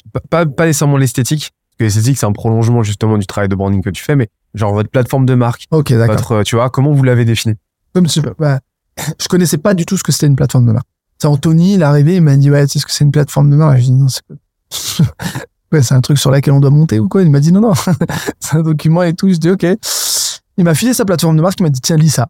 Et en fait, j'ai vu que le mec, il avait pris le temps de créer un document où il a structuré tout ce qui se passait dans sa tête, tout ce qui était sa marque, sur tous les axes dans lesquels, sur la communication, sur la vente, sur euh, ses employés, comment il allait parler à ses employés, comment il allait présenter à ses employés, comment ses employés devaient euh, communiquer sur les réseaux sociaux. Tout était écrit. Un peu une espèce de bible de l'entreprise. Je ça incroyable. Quand je l'ai lu, j'ai tout de suite compris sa boîte. Ça voulait dire que je pouvais travailler le lendemain chez lui et en, et en, et en transposant son ADN. Tu vois? Et en restant vraiment en lien avec ce que lui, il a voulu faire quand il a créé sa boîte. Je dis, OK, si je dois recruter, il faut absolument que j'ai ça. On a passé entre trois, trois, quatre mois avec Fatia à des allers-retours sur ce truc. On a écrit, on s'est posé des questions. Quels sont nos clients? Qu'est-ce qu'on vend réellement? Qu'est-ce que c'est? D'où l'idée nous est venue? Mais et tu vois, on a refait tout un travail, on a tout réécrit. Un vrai, c'est un vrai travail d'écriture à la plateforme de marque. Hein. C'est pas à prendre à la légère. En plus, on a lu le livre de Simon Sénèque, euh, commencé par le Why. Ouais, Le Golden Circle. Ouais. Et, et du coup, euh, tout ça, ça prenait du sens. On a tout posé. On l'a fait une première fois. C'était tout, c'était merdique, c'était dans le fouillis. On a tout restructuré, on a repris les trucs, on les a remis. Hop, on l'a fait lire une fois. On a dit, ouais, c'est pas trop compréhensible. On a re-retravaillé. Et après, on a réussi à mettre un outil en place qui vraiment te dit, qu'est-ce que tu proposes aux autres? Quelle est ta proposition de valeur? Quelle est ta différenciation par rapport aux autres? Quelles sont tes valeurs? Qu'est-ce que tu as vraiment envie de défendre? Qu'est-ce que c'est, Papépi? Qu'est-ce que c'est comme produit? Qu'est-ce que tu, comment tu peux me le dire en une phrase? En un mot? Bah, tu vois, c'est vraiment un exercice euh, d'expression euh, que à l'école on t'aurait demandé de le faire, t'aurais dit putain tu me fais chier. Mais maintenant que t'as une boîte, c'est un outil qui va te faire gagner un temps énorme, qui va te ramener de la clarté dans ton discours, qui va te permettre de fédérer les gens autour de quelque chose qui est clair. Parce que quand il y a un flou, il y a un loup. Les gens ils disent c'est quoi ce truc, ils comprennent pas. Il faut que les gens comprennent ce que tu vends, qui tu es, ce que tu fais, pourquoi tu le fais, et ça va te permettre de garder une cohérence incroyable. Ce qui fait qu'aujourd'hui, euh, bah, baby, c'est, on a commencé par des biscuits, mec. T'aurais pu me dire, ouais, qu'est-ce qui t'arrive? Euh, T'as pété un plomb, euh, t'as la grosse tête, t'as commencé à lancer un média qui s'appelle Charabia, euh, tu commences à lancer une formation, tu lances un livre, tu veux faire des conférences, tu tu te prends pour qui? tu vois? Alors que, en réalité, si tu regardes l'histoire de Papépi, on a fait des biscuits, on a intégré l'entrepreneuriat parce que c'était une valeur qui était forte pour nous, on a créé des synergies positives et on a fait des cercles vertueux. On partageait dès le premier mail, on le partageait. Donc petit à petit, les autres nous ont identifiés comme entrepreneurs ressources et nous ont renvoyé un feedback en nous disant bon les gars, ok vous nous représentez bien, on va vous donner plus d'importance. Et ensuite, on a commencé à partager ce que nos expériences et ce que nous on a acquis comme expérience et comme euh, comme euh, comme atout, tu vois, et comme compétence. Et du coup, les autres ont apprécié la manière dont on l'explique. Et du coup, ils nous ont renvoyé le fait qu'on puisse le retransmettre. Donc, on avait une méthodologie. On a commencé à faire de la formation. On a commencé à être engagé sur l'entrepreneuriat pour les autres. Et du coup, on s'est placé en tant que représentateur. On a commencé à discuter avec des politiques, d'autres personnes. Et là, ça nous a placé en tant que référent. Derrière, on a eu ce besoin d'avoir ce qui nous ce qui n'existe pas, un média et un rendez-vous d'entrepreneurs pour donner des tips, pour s'exprimer, quelque chose que personne n'avait fait. On s'est dit, bah écoute, on va le faire. On l'a fait. On l'a réussi. Du coup, ça nous a donné une compétence supplémentaire de producteur d'émissions. Mais c'est surtout que avec une utilité et quelque chose qui a été bien fait. Donc du coup, ça nous a donné encore plus de poids. Et en réalité, aujourd'hui, je regarde l'entreprise, la plateforme de marque qu'on a fait en 2009, en 2019, c'est plus du tout la même qu'elle a aujourd'hui. C'est quelque chose qui doit se remettre à jour régulièrement en fonction des nouvelles propositions de valeur que tu as parce que tu ne peux pas ne pas évoluer en tant qu'entrepreneur. Tu ne seras pas celui que tu étais quand tu as démarré. Donc, quand tu évolues, il faut que tu dises aux autres que tu évolues et que tu sois cohérent avec ce que tu proposes. Aujourd'hui, si Papépi propose de la formation, de l'accompagnement, un média et aussi l'organisation d'un événement dont tu sais, mais on ne le dira pas, c'est un secret. Quand le livre sortira, tout le monde le saura.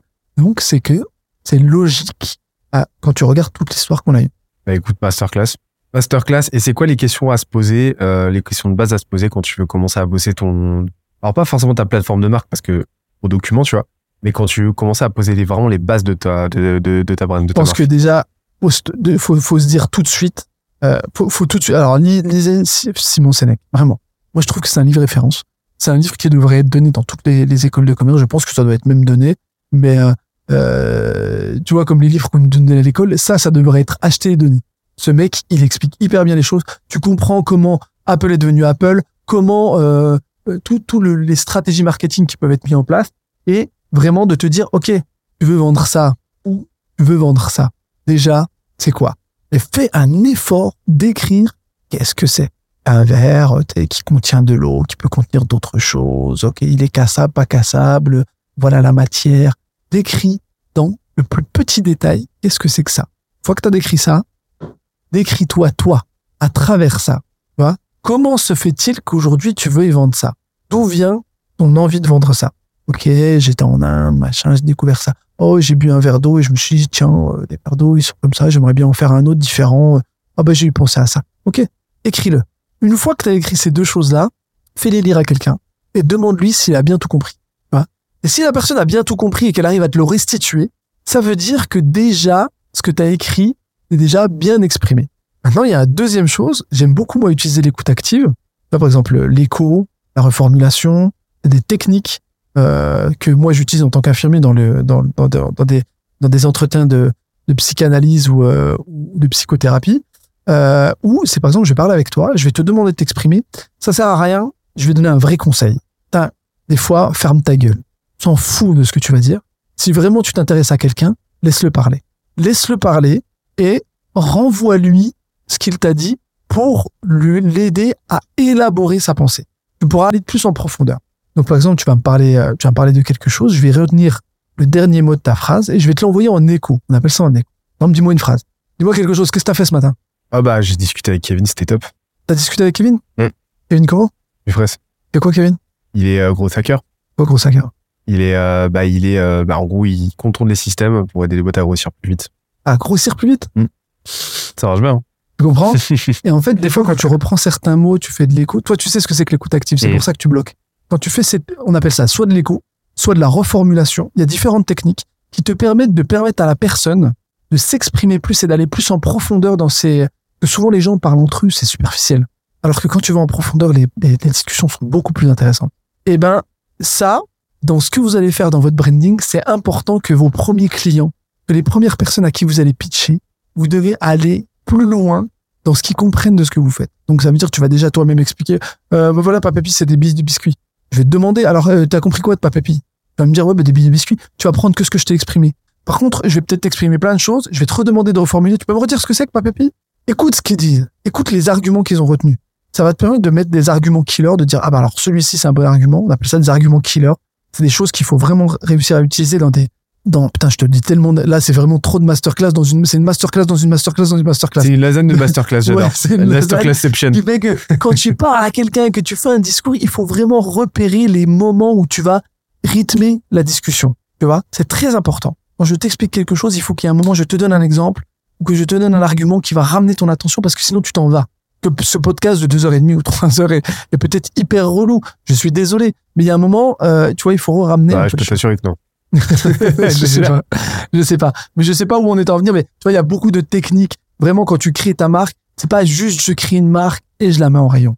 Pense à tout ce qu'il y a autour. Et ça va te permettre de créer un univers, de créer vraiment une stratégie globale. Parce que, tu vois, quand nous on parle de Papépi, si tu regardes nos réseaux, on parle du produit, on parle de l'histoire entrepreneuriale, on parle des fondateurs, on parle des histoires des produits, on parle des ingrédients, on parle de comment consommer le produit, on parle de où est-ce que tu vends le produit, où est-ce que comment tu peux te le procurer le produit, on parle de ton expérience avec le produit, on parle de ta perception du produit, on te parle aussi qu'est-ce que nous on a suscité chez les autres. Bon, bref, ça devient infini. Ton contenu que tu vas créer sur les réseaux sociaux, il va être beaucoup plus engageant et beaucoup plus riche. Juste de dire je suis un biscuit et tu mets en photo sur une table dans, dans un dans un dans un dans une cuisine, on s'en fout maintenant. Par contre, si tu arrives à raconter toute cette toute cette, cette richesse autour de ce que tu as créé, mais pour la raconter, il faut que tu l'identifies. Pour l'identifier, il faut que tu fasses un vrai travail. En fait, il faut que ton produit, tu lui fasses une psychanalyse. Vraiment. Une Tu le psychanalyse poses, ouais, tu le poses comme ça sur la table et tu lui dis, bon, petit coco, qui es-tu?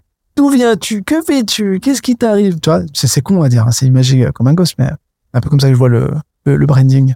Ok. Et euh, et euh, il y, a, il y a un dernier élément d'écoute active que j'aime beaucoup, c'est le, le label. Je suis, je suis- tu sais, en gros, tu vas, tu vas, tu vas, tu- c'est ça? tu vas, en fait, tu vas reformuler, pas, pas reformuler, mais tu vas poser une étiquette sur, voilà ce que la personne a exprimé, voilà ce qu'elle ressent. Là, bah, de ce que je comprends, euh, tu, euh, de ce que je comprends, là, t'es en train de d'exprimer tel truc. Euh, par exemple, là, de ce que je comprends, bah, t'es en train de, là, t'es en train de m'exprimer une grande frustration par Mhm. rapport à ton frère, à- par rapport à ton frère. Voilà. Et là, en fait, tu as posé un label sur j'ai compris, j'ai compris, j'ai un, j'ai intellectualisé, j'ai, euh, j'ai, euh, j'ai intégré ton émotion. C'est plutôt l'identification, on appelle ça. Ouais. En fait, c'est d'identifier vraiment le- la, la problématique. C'est de la concrétisation. C'est, Concrétisation. ouais. C'est de la concrétisation. Ok. C'est l'identification concrète. En fait, c'est vraiment que tu renvoies à la personne en face de toi, que tu as entendu, tu as identifié le problème, tu l'as ciblé, et que du coup, c'est que tu poses quelque chose et Mhm. tu dis maintenant, on bon, va, on, on- on sait que ça existe. D'accord? Donc, c'est, c'est conscientisé. Et c'est, c'est la conscientisation. Et du coup, tu lui dis maintenant, on, on sait que ça existe, on va pouvoir le, ça va être un de nos axes de travail. Et ça, c'est hyper important. Il y en a, il y en avait un autre, il, il m'était venu en tête, il y avait un autre élément qui était hyper important. C'est, euh, je sais pas si tu connais le mindfulness. Mhm. Tu connais ça, le, la, la, la conscientisation, euh, euh, par, les- par le sens. Tu, tu, en parlais, tu commençais à en parler. Je trouve que ça, il y a beaucoup de gens qui ne connaissent pas ça. Il y a vraiment des techniques euh, de soins qui sont hyper importantes. C'est de vraiment, en plus, ça te permet ton tu faut, faut vraiment se dire que les entrepreneurs, c'est des gens qui sont tiraillés dans tous les sens, autant euh, émotionnellement, psychologiquement, énergiquement. Et c'est hyper important que des fois, l'entrepreneur se recentre sur lui-même, tu vois. Vraiment, c'est d'aller reprendre un peu les énergies que tu as, de vraiment les remettre, ça te paraît mystique, hein, mais les remettre un petit peu, euh, de, de, de vraiment reconcentrer les choses parce que souvent, tu es éclaté. Et souvent, il y a des exercices comme ça où tu fermes les yeux, tu te forces à ne penser à rien d'autre. Et tu peux prendre un objet ou quelque chose que tu manges et il faut que tu te forces à concentrer ton, ta concentration, à focus ta concentration sur ce que tu ressens en mangeant une fraise. Tu ressens le sucre, l'acidité, la texture, le machin. Tu te forces, tu fais des petits exercices comme ça. C'est vraiment hyper efficace. Ça permet de recentrer la pensée et aussi de juste souffler et de te forcer. C'est- un effort hein, qu'il faut faire. De ne penser à rien d'autre que je remets, je me ressens, je me remets mon énergie là. Je souffle. Et je te promets que ça, avant des rendez-vous, avant des moments médias, tu vois, qui sont hyper importants, c'est primordial et ça te permet de, de vraiment gérer les messages que tu vas passer et tes énergies. Voilà, c'était mon dernier petit. Raibed, merci beaucoup pour, euh, pour cette discussion. Franchement, c'était. De euh, rien, Benoît. je pense qu'on va avoir du travail là pour tout découper maintenant. Parce qu'il y, y a eu quelques punchlines quand même. Qu'est-ce qu'on peut te souhaiter pour 2023 Écoute, là, ce qu'on est en train de lancer avec Fatia, euh, c'est euh, complètement fou. C'est vraiment un défi dans le défi. Euh, Il y a déjà Papépi. Maintenant, dans Papépi, euh, on fait le média. Que le livre soit accueilli, euh, on a mis beaucoup d'efforts dessus. J'aimerais vraiment que, les gens comprennent ce qu'on a essayé de faire et que la formation qu'on est en train de faire vraiment serve à un maximum de monde. J'aimerais vraiment faire baisser, tomber vraiment beaucoup de barrières, donner cette opportunité à plein de gens. Et vraiment, mon rêve et notre rêve avec Fatia, c'est de pouvoir vous accompagner, accompagner plein de porteurs de projets, plein de gens qui, qui entreprennent autant à travers nos formations que nos accompagnements et des événements concrets. Euh, vraiment, c'est un accomplissement pour nous de, de créer cette deuxième phase de Papépi euh, pour, pour vraiment euh, nous épanouir complètement, en plus de vous régaler avec nos biscuits, de vous régaler intellectuellement, de vous régaler avec nos énergies visuellement sur les médias, ce serait, ce serait complet pour nous, quoi. Excellent. Et on te retrouve partout. Ouais, on est chez Monoprix, chez Franprix, chez Carrefour. Vous pouvez acheter sur euh, Et toi, com. et toi, on te retrouve euh, partout sur les réseaux, Ah, etc. Je suis désolé de vous saouler, les amis. C'est juste que Ah, l'algorithme, il nous kiffe, donc. euh, Et j'ai filé Bah, plein de biscuits. C'est l'air de la guerre. hein. De toute façon, euh, aujourd'hui, t'as pas le choix. hein. Et euh, encore une fois, quand tant que tu fais du contenu quali, c'est tout ce qui compte. Écoute, j'espère qu'on va garder cette, euh, cette belle fibre et, et que euh, n'hésitez pas, n'hésitez pas à nous le dire si vous pensez que euh, les pro, les, les les posts sont moins quali ou quoi. Moi, j'aime beaucoup ce genre de critiques et euh, n'hésitez pas à nous dire ce dont vous avez besoin. On est là aussi pour ça. Si euh, si on peut euh, avec les médias qu'on crée créer des choses dont vous avez besoin, ce sera avec plaisir. Écoute, Raibed, merci beaucoup. Encore une fois, Merci Benoît. on se dit à très vite. vite que tu coupes les micros, moi j'en vais te parler. On se dit à très très vite pour un prochain épisode. J'espère que celui-ci vous a plu. C'était Les Jeunes Branches avec Raibed et moi-même. Ciao. J'espère que l'épisode t'a plu autant que ça nous a plu de l'enregistrer et le produire. Si c'est le cas, oublie pas de nous laisser une petite note et euh, de le faire tourner autour de toi. Ça nous aide énormément à faire connaître le podcast, à nous faire connaître et à prêcher la bonne parole d'une croissance saine, durable et rapide. En attendant le prochain épisode, on se donne rendez-vous sur scalezia.co, s c a l e z i a.co où tu découvriras des cours, des vidéos et des lives en libre accès pour t'aider à faire décoller ta boîte comme jamais. C'est notre promesse, c'est ça qu'on aime faire et on va continuer de le faire. On se dit à très vite. Bye bye.